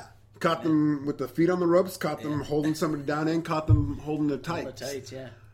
I was pissed. After the first one, I was pissed. Yeah. Like, damn it! Just give them the goddamn belts. but after they did it a second time, I was like, oh, I know what they're going to do. And they're going to get caught either pulling hair or pulling Yeah. trunks, and that's what happened. That was that was fun. I was almost expecting them, Hawkins, to fast count them. Oh yeah, Just be like, ah, because you tried to cheat him that and would get you. great. But we'll see where it goes from there. That's funny. Thank God they beat Hawkins and Ryder on Raw. right, I would have stopped watching if they lost that match. right, Because enough's enough of that shit. right. But tangents. sure. Yep. Number six. Number six. Um, this was actually feedback from John Tremblay. It matches his. Um, and I'm going to call it the selective camera. That's my number four. Okay. Um, I have a lot to say about it, but say it No, now. no. Let's let's wait till then. Okay. Because I I don't have much to say Well, I have a lot to say about cameramen. Um, with that, Super Bowl Sunday's coming up. You know what that means? Hardcore halftime. Bottom three masks. The three worst masks in wrestling history. Three worst masks. I came up with three real quick. Wow. Yeah, give me a second. I mean, the, I actually posted the Aldo Montoya one on the on the. Uh, That was one of mine. it's a terrible one. His fucking Mr. yellow jockstrap. Ooh, wow. Um, I tried thinking of WCW masks, and then I was like, even Super Calo with like the hat sewn onto his mask was cool. Like Mm-hmm. all the luchas in WCW had cool masks, they did. They did. Especially Psicosis with those fucking horns. Yeah. Yeah, like all the luchadors. Um, I like Rey's mask and everything too. Man. Uh, One of my three was tricky, and the other one you might be like, that's not really a mask, but it is. gotcha. But that's just my opinion. Why don't you give me yours and maybe it'll. Uh, Here are my bottom three masks. One, Vader. That fucking Yeah. red, like his helmet was cool. That big, like Yeah. WCW smoke blowing helmet.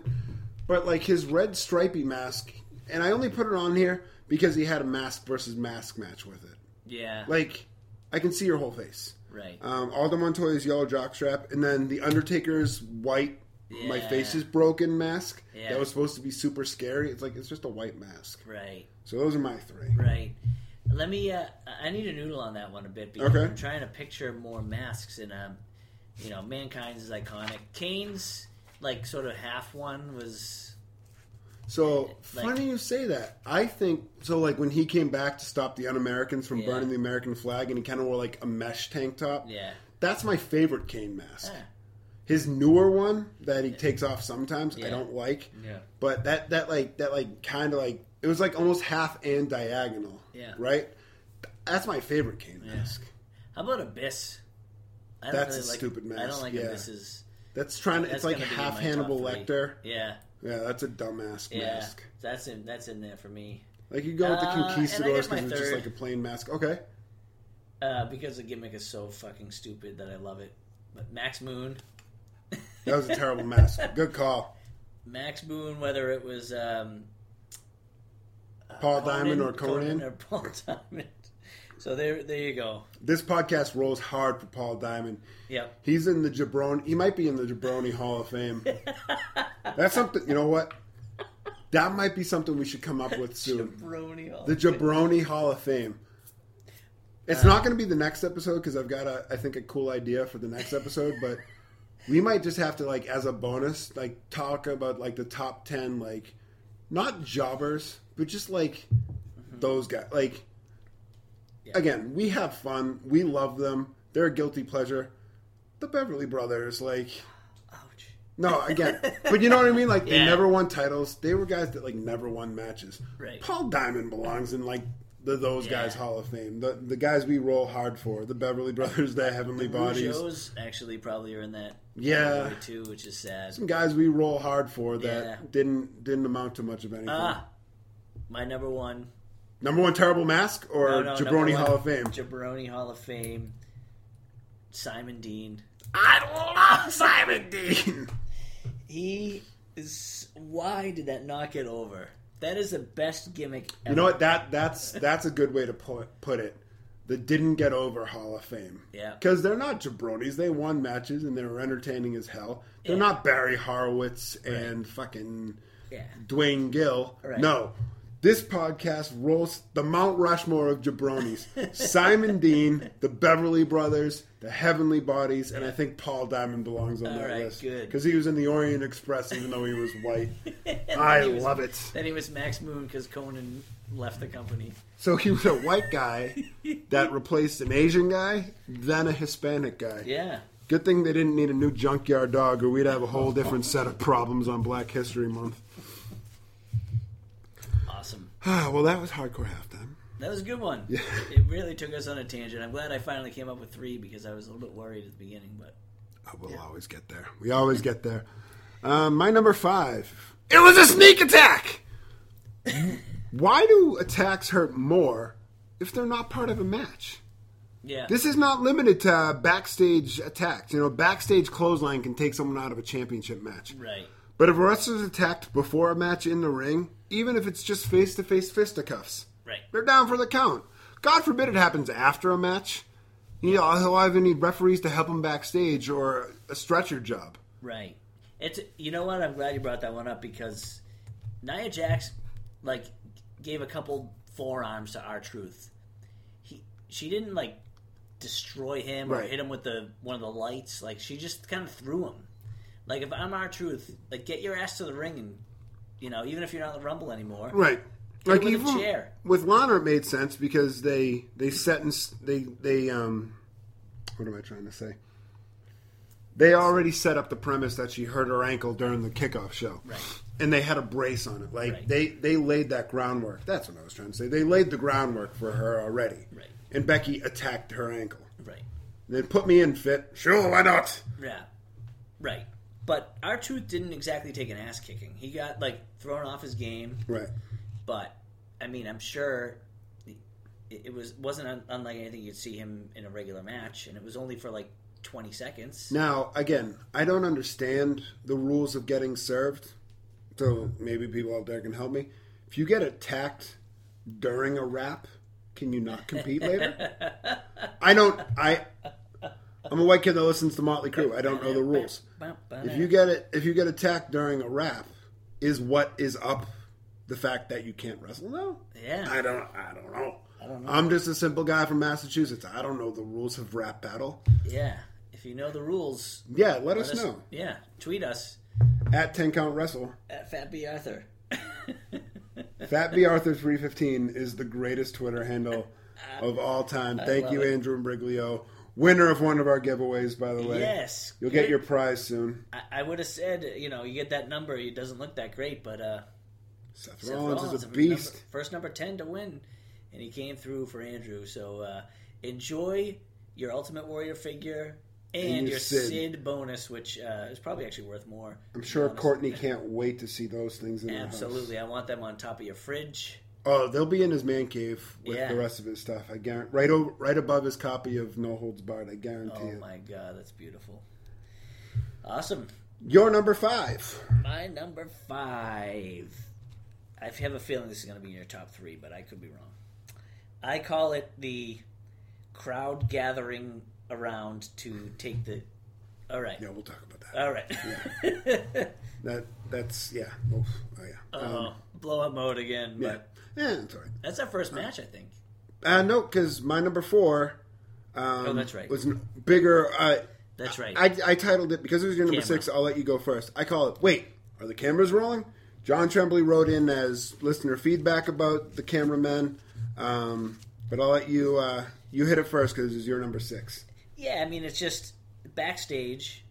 Um, sometimes they the performers know they're on camera, so they'll talk to the camera and they'll laugh about it. And other times the, the cameras are the same distance away, and it's like you know you and me kind of talking like this, like this, is what we're gonna do to so and so, you know, and it's it's so clearly there. Like there's probably a lighting team and the cam. Like, Right. come on, it's it's as simple as that. Yeah. Um, again, I call it wait are the cameras rolling because there's four major times that they do this shit. Um, there's a commotion backstage. Things just happened, and there's a camera there. Yeah. No, do it. WCW did it the right way, and I never thought I would say this, but when the NWO would ambush people, like they'd be like, "Uh oh, we heard something's going on. Let's see if we can get a camera back there." Right. And you would see a cameraman, Blair Witch Running. style, running to the commotion. Right. It's That's- not that hard. That's smart. Um, Let's welcome Jack to the show, by the way. hey, Jack. My brother. Um, cameraman in an authority figure's office while on the phone, and an, and then like an important interruption takes place. Right. Which, to that end, every authority figure has two doors to their fucking office. How does that happen? Right. That's a Um, good point. uh, backstage segments where you can literally feel the producer going five, four, three, go, and then a conversation starts. Like, have them be mid conversation, Yep. or at least I'm presented as we're going to go backstage where Sonya Deville and Mandy Rose have a message that they want to have out there. Right. and then like have them do their shit. Don't Yeah. like half-ass pretend like oh we caught them in a conversation because any normal person would be like hey fuck off we're talking. Right, right, right. Um, well Yeah. it's PG so they're like excuse me could you please leave the area while we talk? Right. Yeah, I mean, I guess the only way around it is to pretend like it's a reality show, like Office style, where they're always getting filmed, and so sometimes they don't care Right. about it. But that's not how it's presented. No, it's not. It's presented as oh we caught this moment, Yeah. but like you've got Dasha and the rest of the fools back there be like we're gonna go to an interview. Yeah. Stop, stop, stop trying to pretend it's these stolen moments. Right. Um, but my biggest pet peeve with all the camera's rolling is offsite. One talent tries to blackmail another talent with photos. This happened recently on SmackDown. Mm-hmm. Mandy Rose is doing her I'm trying to blackmail the Uso that's married to Naomi by being in her underwear after dropping her robe. And a photographer pops out of the bathroom and takes pictures. And she's like, Ha, I gotcha. There's a cameraman in the goddamn hotel room. Right. How? How? And they've done this a thousand times. I'm sorry. I think I scared Jack. Jack. How do they expect us to believe that any blackmail is going to work? Yeah. There's a goddamn cameraman there. Right. Yeah. Yeah, like cameras at people's houses, at Randy Orton's houses, and Pillman's uh, or Austin's house. When Why, why wouldn't Why wouldn't the cameraman say, "Oh, I'm going to stop filming this and call the police"? Mm-hmm. Mm-hmm. or be like, "Hey, guess what? I was there with a camera, Naomi. Yep. Here's what actually happened." Yep. No, You know- exactly. Do it. Do it in a way where, like, if you want Jimmy to film it, be like, have him be like, "Oh, hey, I brought my bag with me," and mm-hmm. put it down. And like he's got a nanny camera in there, like the goddamn teddy bear. It may not look great, but it will look like secret footage. Right. You know, Right. like Right. Jimmy, I've got the photos. but Like, yeah, I got you too. My Usos cap, I had a camera in there. like, I know, I know you want to film like the fight between Naomi and Mandy. I get it because of where it went, but like, Yeah. you know, like No, I hear you. It's um, it's a good one. we always say, wrestling is you know we are agreeing to suspend our disbelief. Don't slap me in the face with it. By being like, oh, we've got a blackmail storyline going on, Yeah. even though there's a camera Yeah, here. right. The whole time. Right. Right. infuriating.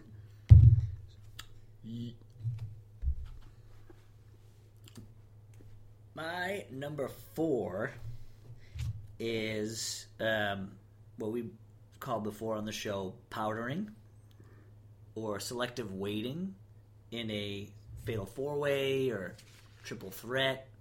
And it's what drives me nuts about it is the same guy will take the same move in a one on one match and be fine like seconds later. we live? We're live We're live, on pal. Instagram. We're live, pal. Yeah, we're live, and my number four is powdering. Powdering. And Braun Strowman waiting at the Rumble, for instance, for like ten minutes on the outside, where he takes these shots all the time, and yeah, for some reason, because he has to wait around, it takes him literally fifty times the recovery time on it. I hate powdering, and I'm so glad that they didn't do it in the 30 man rumble as much this year. Mm-hmm.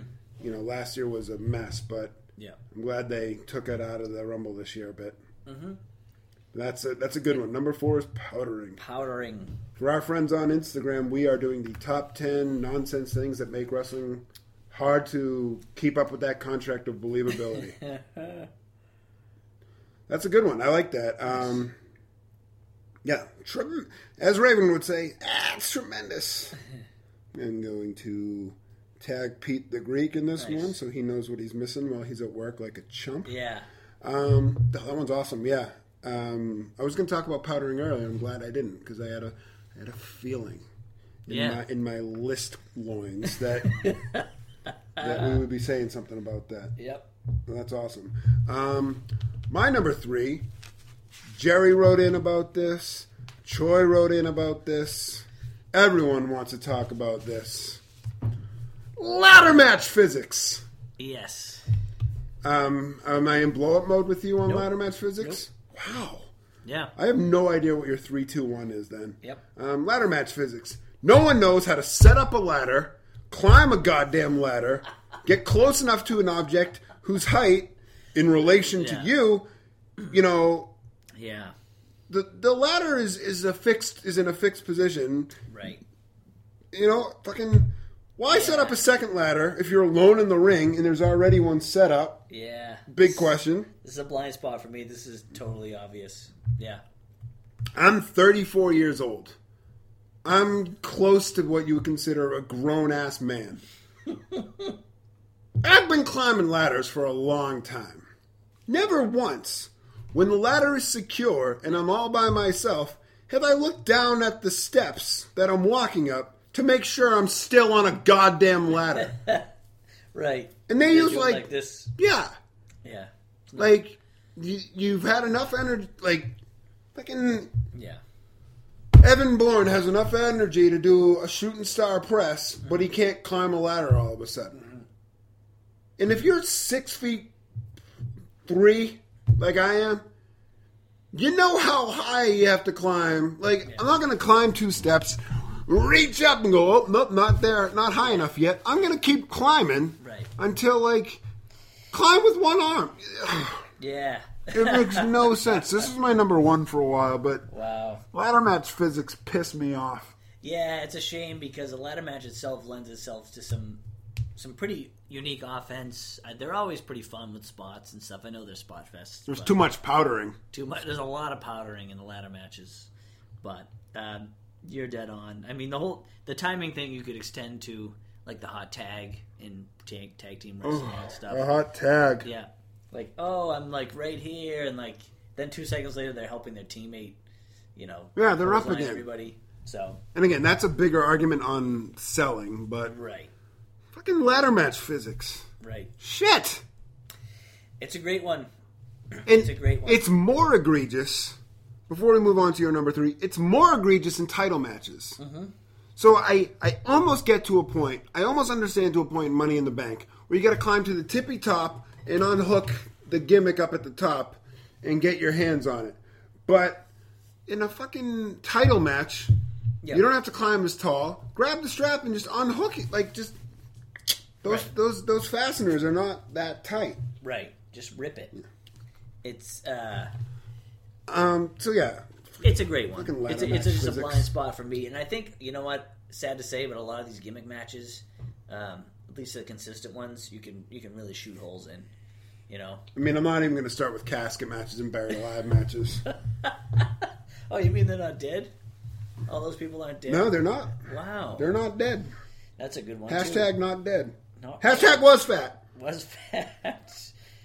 Uh, my number three, I, um, I had to put a move on the list. I have a couple others for honorable mentions, but I this is an ode to my favorite ridiculous move, and it's a simple one. Quite simply, it is the Irish Whip. it is um, the fact that you grab somebody's hand and slightly shove like their bicep or, or tricep or their back, and then they Right. just take off running. Yeah. I mean, I guess like, Like, if Newton- someone pushes you, you'll have a little momentum, but you're not going to go into a full sprint. yeah, and you're not going to keep running. You can easily stop, right? Yeah, This is not like course. Isaac Newton, an object in motion stays in motion. Like you have control over your body. You can do whatever you want. So, the Irish Whip itself is it's it it gets a pass because it's so common. It's in every match, pretty much. Right. I can't remember the last time I saw a match that didn't have an Irish whip. Right. I'm- And I'm being honest. it, it's um, it's so goofy if you actually think about it. Um, I, th- I, you know what? Irish whip almost made my list, but I talked myself into justifying it. yeah, Yeah. I, I like it. Well, you know what I like? it gets even sillier when the move doesn't happen on the first pass, and then they just keep running back. Why would you keep running? okay, he missed you. Yeah. Stop running. Yeah, they just both like, and then they start crisscrossing each other and stuff. oh, like- the fucking crisscross. or how about just putting your head down? There's a lot of matches, uh, a lot of moves, excuse me, that you could put on this list. Like when the guy he Irish whips somebody and then he just The backdrop. Yeah, but then he Why just- would you ever put your head down if someone's running at you full speed? Right, right, or stay there like waiting for them, Ah, so that Goldust can like just slide under you and punch you in the face, like the fucking backdrop. the Irish whip. The Irish whip. Nothing against the Irish, who I love very much. You see, That's a good one. That makes me very happy. My number two. See, now I'm trying to figure out what, what do I want. You know what? No, my number one's going to become my number two. I'm gonna I'm gonna flip them. wow, okay, My number one, which I believe was your number four or five, Five. your number five, I titled "Just Move, Damn It." Jerry talked about it. It make it triggers Jerry. It triggers everybody.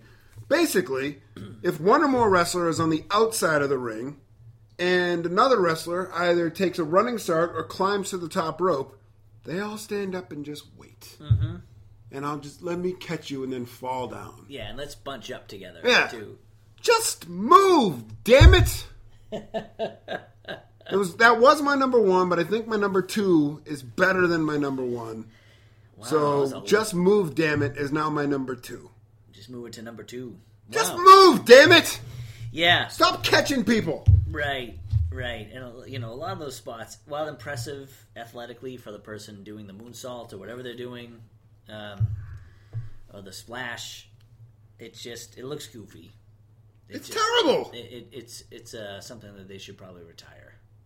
Yes, Yeah, Yeah. I hate it. When the recently quit Dean Ambrose takes a running start. Move! Yeah, Christ on a bike! right. This, This is one of my favorite sl- slogan. Christ on a bike. This isn't like that dream where you like can't move. You know, you're not stuck in your. You're not in quicksand. right, Move or Right. duck. right. It's a Move. good one. It's a great one. All right.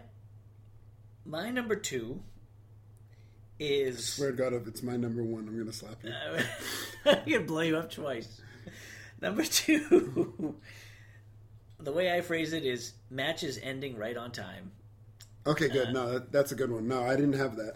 So Please continue. right. So Monday Night Raw ends at eleven now. It doesn't extend anymore, by the way, for those who are not watching it religiously.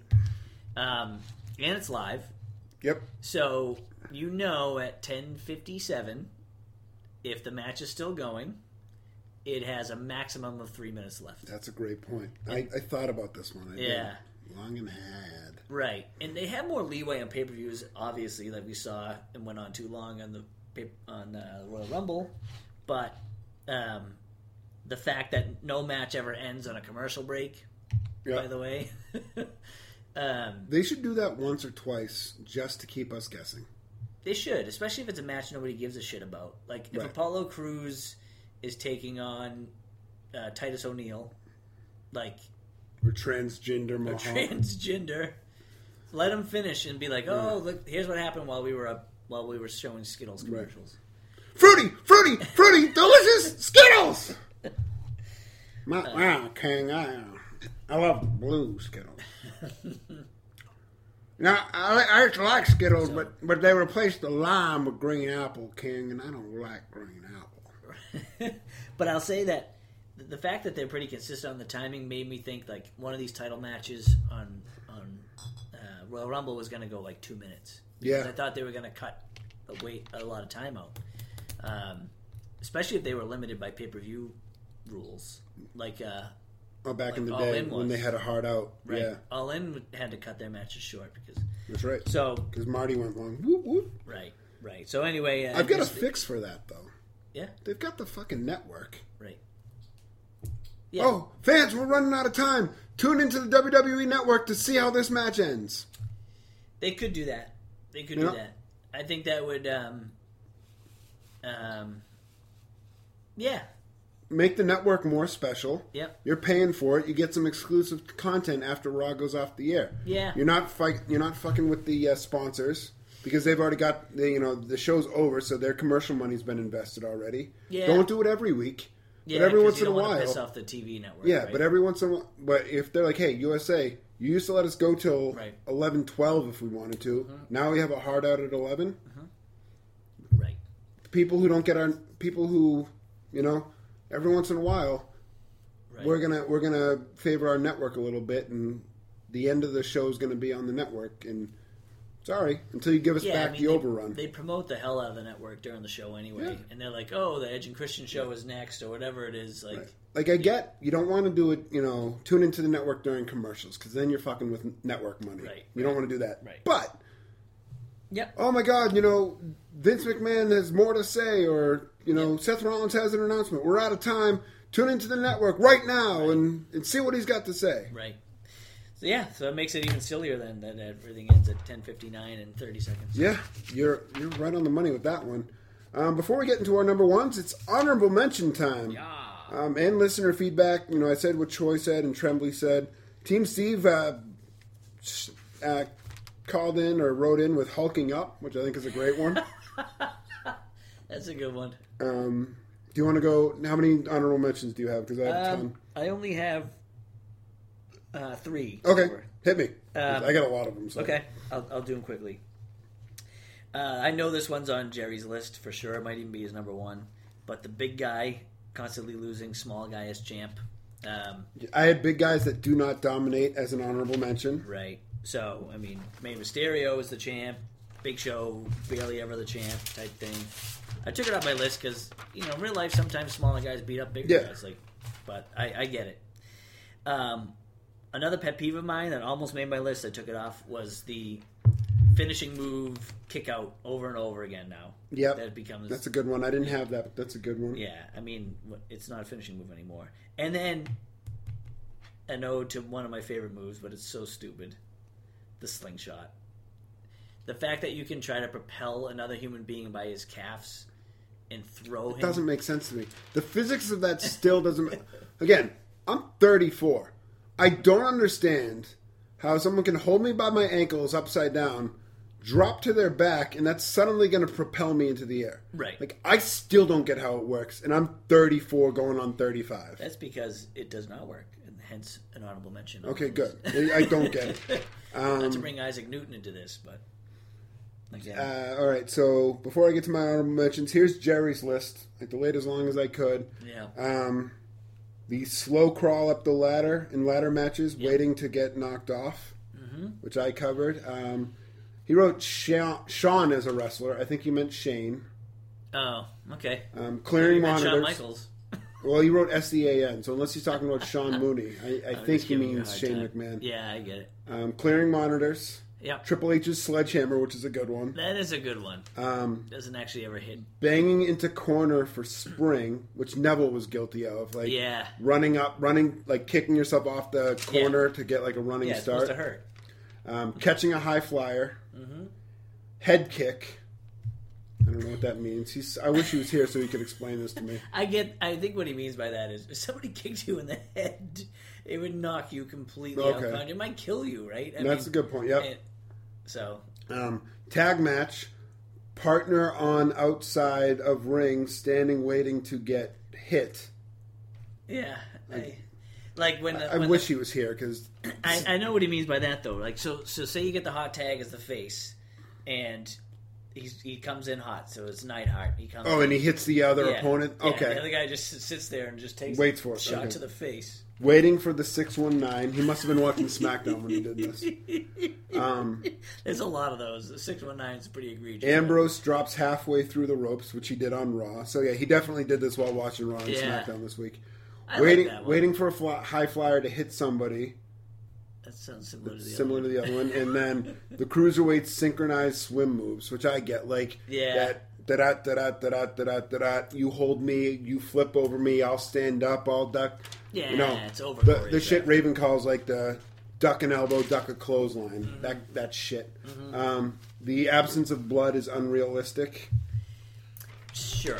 I mean, I'll give him. I mean, I'll kind of give him that one, but not so if, much. if you're really punching people in the face repeatedly, you're gonna knock them out. Yeah. you know. Um, and then my honorable mentions before we get to our number ones.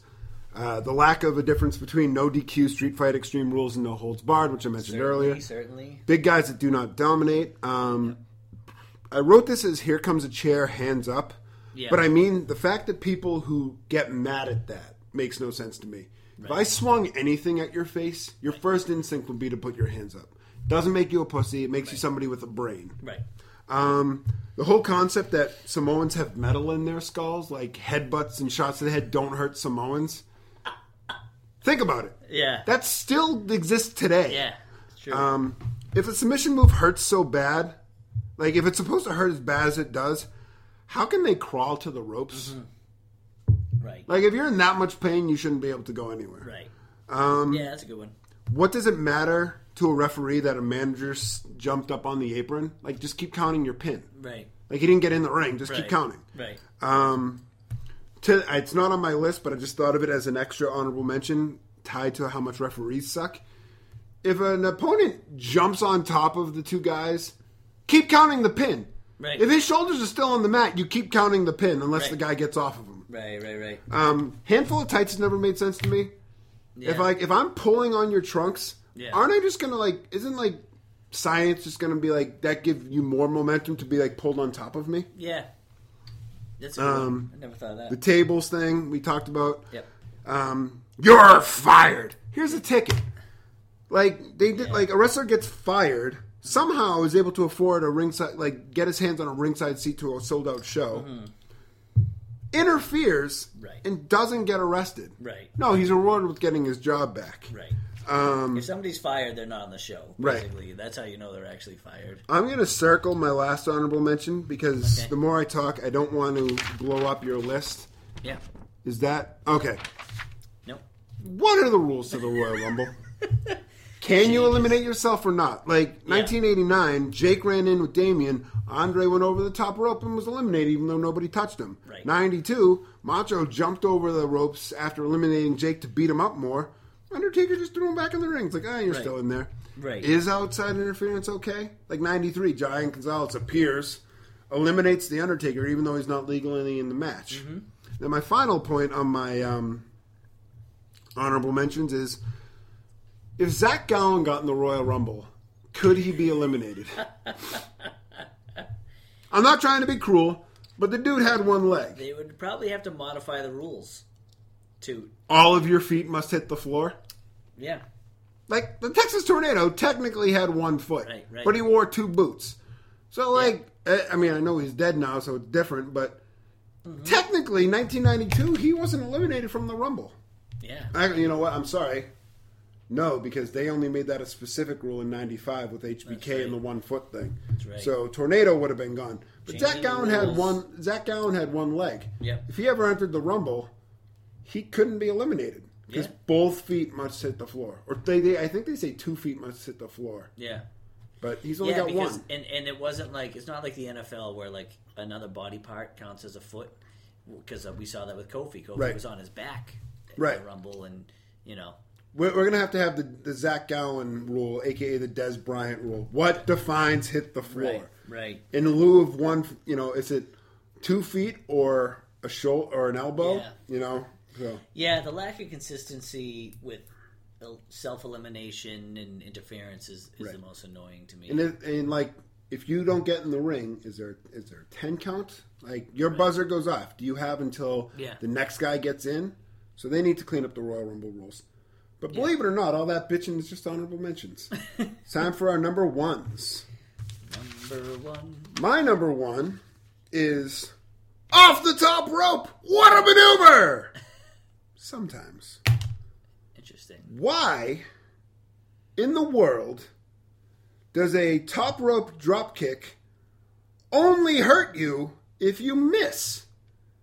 After you hit the guy in the face with your feet, you're still falling to the ground at the same um, height and velocity, Yeah. make or miss. But it only hurts if the guy moves. Yep. Um, why does it, that top rope super falcon arrow that Seth Rollins do only ever affect the opponent?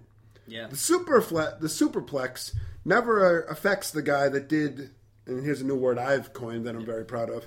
Never affects the guy that did the plexing. Any reversal where a guy gets thrown, flipped, tossed, plexed, etc.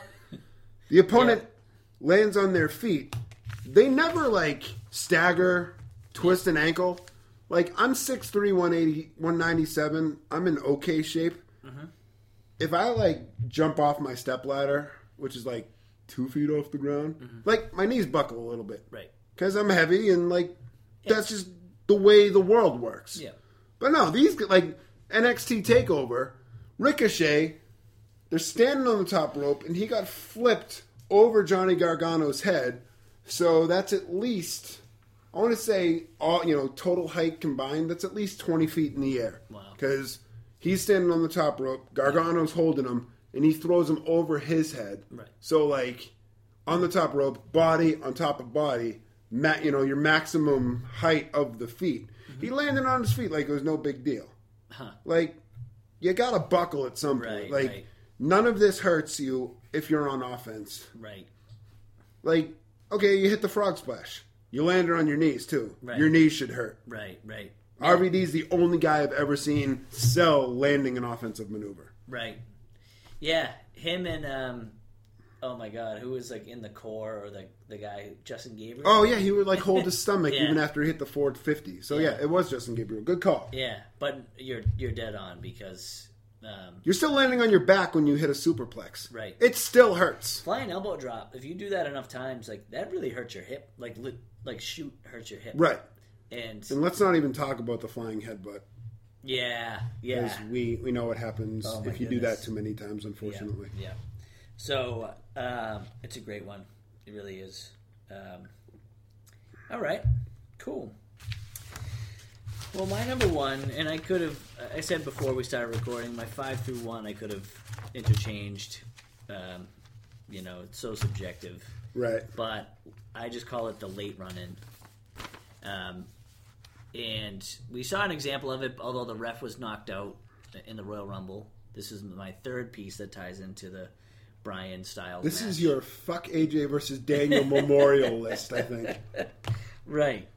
So basically, you can have a match. So say um, it's me versus you, and Pete really wants you to win, right? Which naturally, we're both Right. HBK fans. Hashtag fuck Bret Hart. Right. Especially if it's no DQ or whatever it is, because we just saw this with Braun Strowman, um, by the way. You know, uh, Pete doesn't show up until 15 minutes into the match, where he could just pancake me Right. two seconds in with a steel chair as I'm walking down. Gotta wait for the ref to get knocked out, man. Right, or if it's no DQ, I've seen it happen like that too. Well, it could be no DQ, no holds barred, street fight. Right, Because right. apparently Extreme those are all rules. the same thing. Fuck. Come on, Vince. So, like, you'll see like all these close near falls. A guy nearly loses all this stuff, and all of a sudden, like 20 minutes into the match, somebody will show up to interfere. Where, if you really are that tied into the outcome, Be out there from the show beginning. up. Yeah. walk out two seconds into Hungry? match. Why wait? Grab a Snickers. Right. exactly.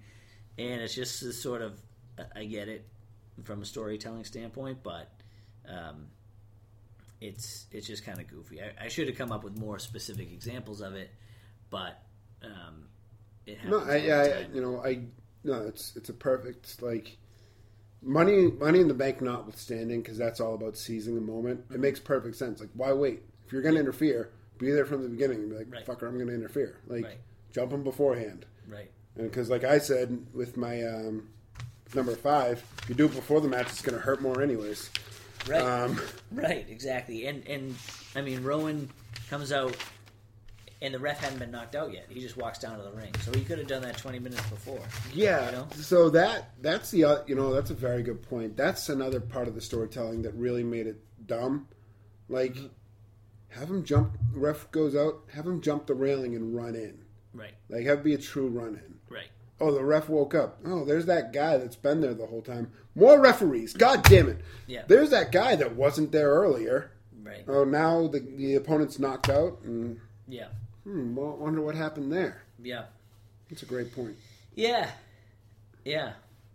Well, it's it's a shame. Um, I know Jerry was tied up tonight um, because I think he would have enjoyed this very much. he would have done so much. He would have yelled at me and called me stupid. and be like, "What? What? How? Please." No, what?" he likes. I don't think he would have disagree with any of these. I think. This Oh yeah, because we're talking about what's bad about wrestling. Yeah, he likes to. Any chance he gets, he likes to to rip wrestling. I, I want to put him and Tremblay in a tag team. Um, just just the trolls because that's what they are. It's like, oh, Yeah. Chris and Justin latch onto something they like. Let me tell you why it's bad. right, let me tell you why it's. Uh, let me tell you why Yokozuna sucks. Because he was fat. Yeah. The Musaka Mahler wrote in, you know, he wishes he could have been here. Um, he had real world things to take care of because Yep. he's a more responsible adult than the two of us today. it happens. Um, so let's, you know, to recap, uh, Yeah. my number 10, where'd it go? Uh, my number 10, do wrestlers watch anyone else's matches? Yeah. Do some goddamn scouting. Number 9, on the concrete floor. How does it hurt more than in the ring when there's padding? Number 8, one day at a time. What happened yesterday doesn't matter. I'm fine today. Yep. Number 7, cage match rules. What's the point? Why escape like a pussy? Number 6, referees. What are they good for? Absolutely nothing. Uh. Number five, it was a sneak attack. Good God Almighty. Number four, wait, the cameras were rolling. Number three, ladder match physics. Number two, somebody catch me or just move, damn it. And my number one, off the top rope. What a maneuver! Yeah. Sometimes. I like this one because we had um, we got to cover a lot, and I think we really did a service to the uh, least believable pieces of suspending our disbelief. Yeah.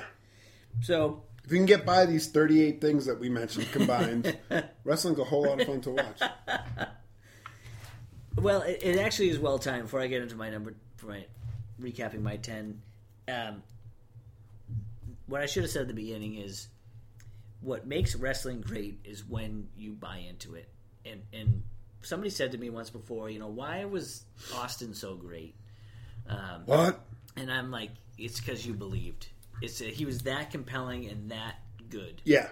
and it, it's a huge part of wrestling. So as much fun as we've had with this, and as much as we talked about the God of Hellfire complaining about it, it, it, it ties into the business. Like the NWO seemed pretty legit. It was a group of guys that said, "Fuck this! Like we're taking over." It was it was Yeah. believable. Yeah. You know, um, especially, and I think of it, you know, post when we're you know when we're in our teens and later when we're we're wise to it. it what keep When what we know the score, us- as I like to say. Right. What keeps us involved? You know? And it's got to be somewhat believable. So, with that said, my number 10, the Steve Blackman face, or no emotion, or selling, or working your gimmick in the ring. Uh, or not even caring that you're in a fight. Right? Right. Number 9, guy being away for a while is suddenly stronger when he comes back. A la Rowan choke slamming styles. Number 8, removing the TV monitors from the announce table. That's the Jerry Parcella memorial. Jerry- I was going to say memorial. He's still doing great. Started this That's whole that's the Jerry Parcella uh, reason for doing this episode. right. Number seven, the back rake, aka moves that don't even look like they hurt. Number six, the camera, sometimes knowing it's there, sometimes not. Number five, the crowd gathering to take the splash slash moonsault bump. Number four, the powdering, selective waiting, and fatal four way, triple threats, things like that. Number three, the silliest move in wrestling, the Irish whip. Number two, matches ending right on time on network TV. And number one, the late run in. We came up with some wonderful bad wrestling tropes today. Right. Makes me so happy to talk. And this is really like a worst of list. We said top 10, but this is really a worst of list because we talked about the bad. Yeah. Um, next week is episode 24. Like I said 11 times today, we're on the road to WrestleMania. we pointed the family portrait. Yeah, I came up with a few. I, I threw around a couple different ideas. I teased it with you, uh, you and the boys today. Um, but what I think we're going to go with next week, because of the RTW, um, we're going to do the top ten. And again, this is pre-show excluded, so actual like, don't steal this shit. You know, um, top ten WrestleMania openers. Nice. Um, I already know what my number one is unequivocally, Okay. and I'm going to have to work backwards from that. Okay. There's some there's some garbage ones in there. Yeah. You know, there's your Tito's versus the Executioner. Um, Oh, yeah. Wow. But I, I know what I know what my number one is, Okay. and I got to work backwards from there. Okay. That's a good one. And I think I know what your number one is. Like if I'm just if I'm shooting from the hip, Okay. I'd have to Um, really go back and look at them because I, uh, um, you know, um, it. It's, I mean, again, I could do some research and be like, oh wait, no, this isn't my number one. Yeah. But right Yeah. now, it's that. Yeah, that's Um, yeah, yeah. And, and you don't think about the ones. Usually, it's an opener like a heater. It's not usually Right. like the double match thing is. Uh, Well, here, here's how I can make it really silly for you. Again, all I have on the computer right now is the recording time, and we're at two hours and three minutes. WrestleMania 1, Tito versus Executioner. WrestleMania 2, Muraco versus Paul Orndorff. WrestleMania 3, Muraco and Orton against the Can-Am Connection. WrestleMania 4, Bad News Brown wins 20-man Battle Royal. WrestleMania 5, Hercules defeats Dino Bravo. King Haku. King Haku, yes, thank you. Um, WrestleMania 6. Oh, I don't know the opener WrestleMania 6. WrestleMania 7, Rockers versus Haku and the Barbarian. WrestleMania 8, Ro- uh, Shawn Michaels versus Tito Santana. WrestleMania 9, Shawn Michaels versus Tatanka. WrestleMania 10, Not Gonna Say It. WrestleMania 11, The Allied Powers versus Jacob and Eli Blu. Um, so yeah, that's all just off of memory. WrestleMania 12, Yokozuna Jake Roberts and Ahmed Johnson against Vader, Owen Hart, and the British Bulldog. WrestleMania 13, Fatal Four Way for the Tag Team Championships, featuring the Godwins, Furnas and LaFon, the new Blackjacks, and the Headbangers. WrestleMania 14. I swear to God, this is off of memory. He's looking at me in the eye. and you folks. can look He's at the computer. There's nothing on there. He's not- WrestleMania 14. LOD win the 15, a 14 tag team battle royal. Wow. WrestleMania 15. Um, Jeff Jarrett and Owen Hart against D'Lo Brown and Test. I want to say it was really weird. 16, I think, was Godfather and D'Lo Brown against Big Boss Man and Bull Buchanan. 17 was Jericho versus Regal. 18 was RVD versus Regal. 19 was Matt Hardy versus Rey Mysterio. 20 was John Cena versus The Big Show. 21 was Eddie Guerrero versus Rey Mysterio. 22, I don't recall. 23 and 24, I think we're both money in the bank. 25, I give up now. That's Wow. that's all off That of was memory, still pretty folks. impressive, but I, I mean, you really couldn't remember WrestleMania six, Rick Martel beating Koko Beach. I knew it was Rick Martel. I swear to God, I was going to say Rick Martel. Wow, Um, that was uh, of all your. Um, I don't want to call it useless knowledge. Of all your brain space taking up on wrestling, that was probably the most impressive So- off the cuff. Big Show opened 20. Oh, so Big Show opened 22. So that means it was Big Show and Kane against Carlito and Chris Masters. Oh yeah, Um, Big Show opened 26. That was Big Show and Miz Mm-hmm. defending the tag titles against somebody. Um, damn, yeah, that was pretty impressive. this is what I do.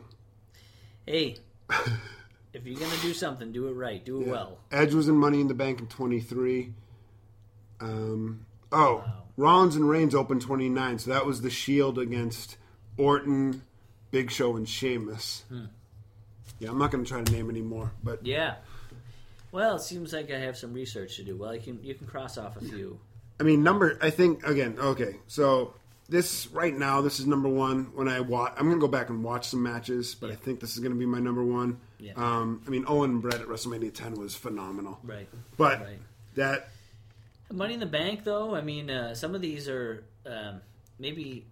Um, I liked when they had Money in the Bank at WrestleMania. Yeah, I did was too. I wish they would go back to that. Yeah. Um, but you know, there's, there's a lot of real good openers. You know, Triple H and Daniel Bryan at WrestleMania Yep. 30 was Yep. really good. So there's going to be. I'm going Especially in to. the later years, these cards are so stacked that, like, y- you know, you're not going to get Koko versus Rick Martel, and I love both those guys. But, Everything's an opener at that point. Um, right. so we will. Uh, we will see.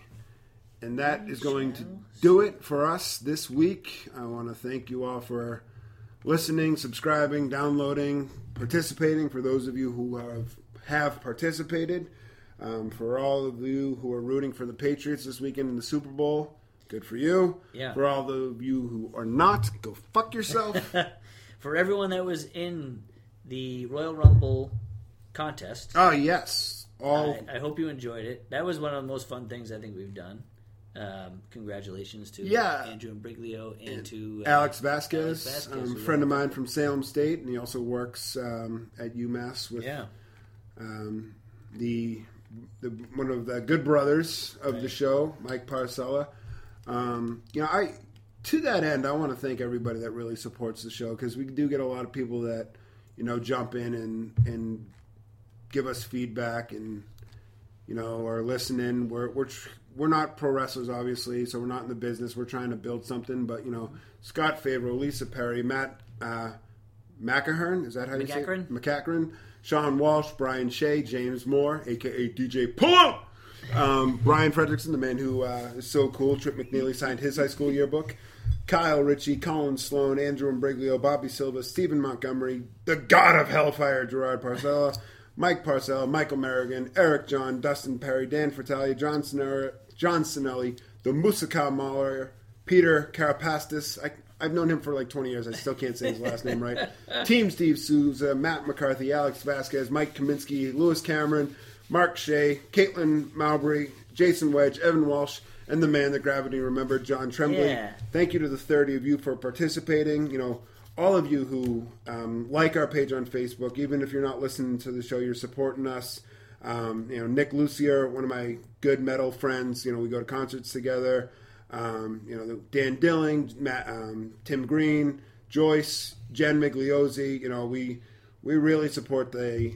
You know, we really support. We really appreciate the support um, from all of you because you know we're we're not making money off of this. You know, we're spending money to do this show, but it's a lot of fun. And um, you know, a year ago when you sent me that list, and I was like, oh, I've got somebody to rebuild to bring the show back with. Yeah.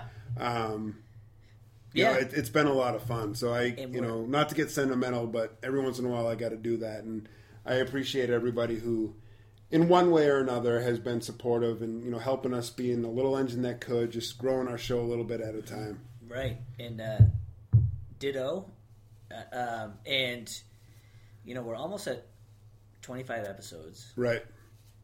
Do we put out the the Ricola bugle on the Bret Hart versus Shawn Michaels Episode episode twenty five might have to be. Fight? Yeah, that's gonna it's it's gonna be a, a situation where we're gonna have to get a bunch of people together. Um, you know, I know Fredrickson. We got to. You need to have one ally, so we need to get Fredrickson in there. I need to get my brother in because if there's if it's possible to have a bigger Shawn Michaels fan in this world than Really? than I, because I because I lean hard with uh, with Punk as well. Right, right, You know, Michael Michael, you know, loves HBK. yeah, I mean, I as much as I do, obviously. I mean, we we went to a road show down on the seaport in Boston, Yeah. just because Michaels was there. We paid admission to a car show. We're like, "Fuck these cars! Where's the Shawn Michaels line?" Um, and that's the picture Yeah. that you see on um, the front of our Facebook page. Yeah. My beard's actually more ridiculous than his is in the picture, but um, It sounds like we have a topic for dinner, my friend. We'll have to figure out that plan. We gotta find a way. Sort of in the mix, so let's. Uh, yeah, I mean, it's too far away from WrestleMania Yeah. to to do that, but. Um, right.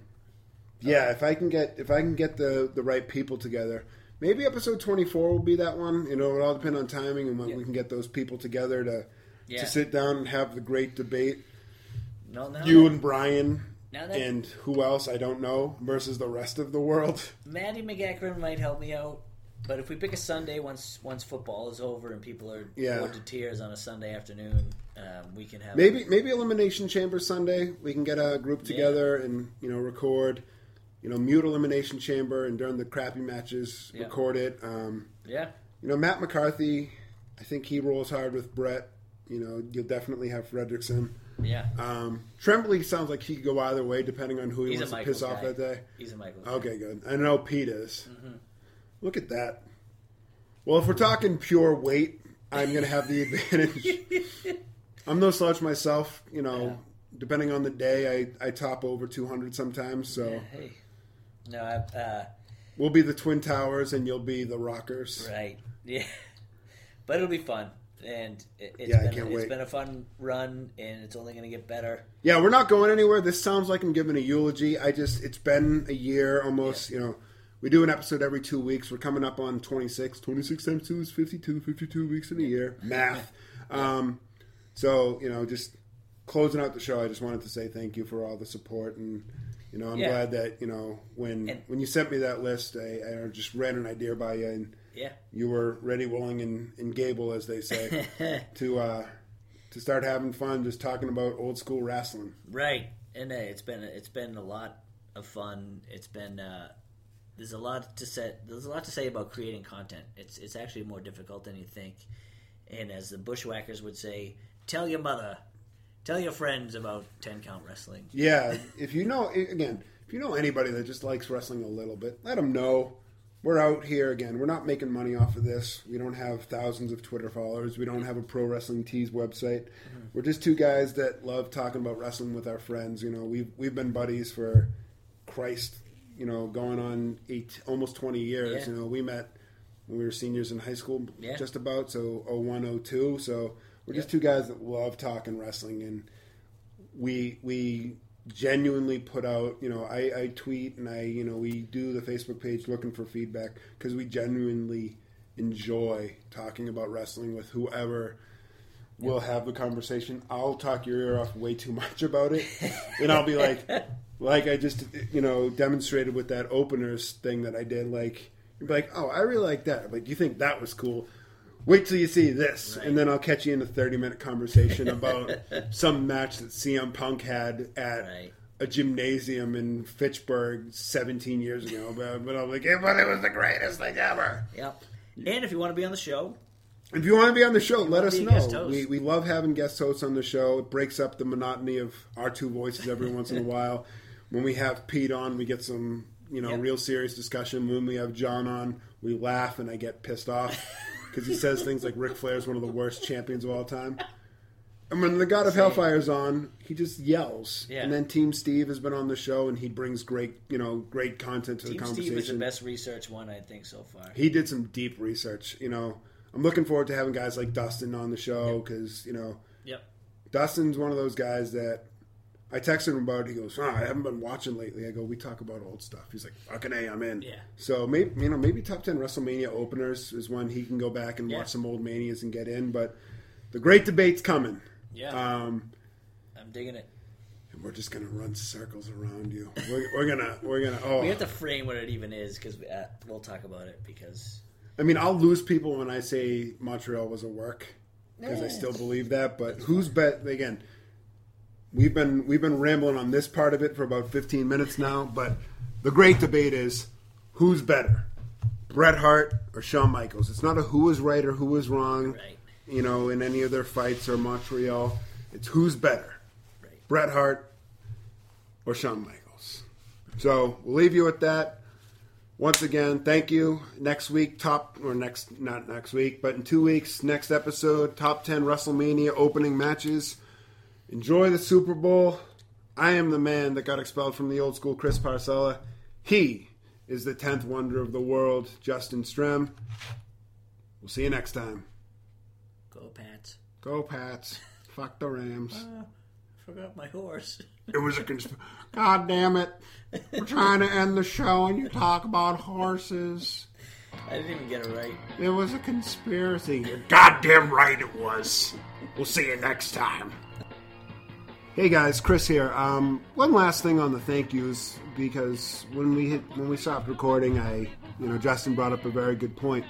We also got to thank you know Andrew Choi who contributes to the show you know from time to time, and a real big special thank you to Jason Santos. Jay is an awesome guy who created our logo, that awesome Ten Count Wrestling Podcast logo. You know I did I did a sketch a couple years ago when I was doing you know doing this solo and it looked like shit, but I was just like, this is just the basic concept I'm looking for, and he ran with that. I mean, I think it's beautiful. You know, I know I'm biased because it's it's our show, but um, It's crucial to get on iTunes, by the way, too. It's got to fit. yeah, it's got to fit a certain criteria. And I was just like, can you help me? And Yeah. it, they rejected it a couple of times, but Jay, you know, Jay stuck with me. He, you know, I, you know. Jay and I have been friends for a very long time, and he didn't ask for a cent. You know, he never asked for a thank you or credit or anything like that. He just did it out of the kindness of his heart. You know, that's the kind of person he is. So, you know, um, you know, I would I would have been remiss if we're thanking all the people that have helped us out doing this show, over, you know, over the last year if we didn't thank Jay. So, Jay, you are the man. Um, I got to have you on the show soon. I know I bust your balls all the time. You gave me plenty of opportunities during the Rumble to bust your balls, but you never get mad about it. And I love you. And you made this, you know, you made this logo possible, and which makes the show possible. So, thank you, Jason Santos.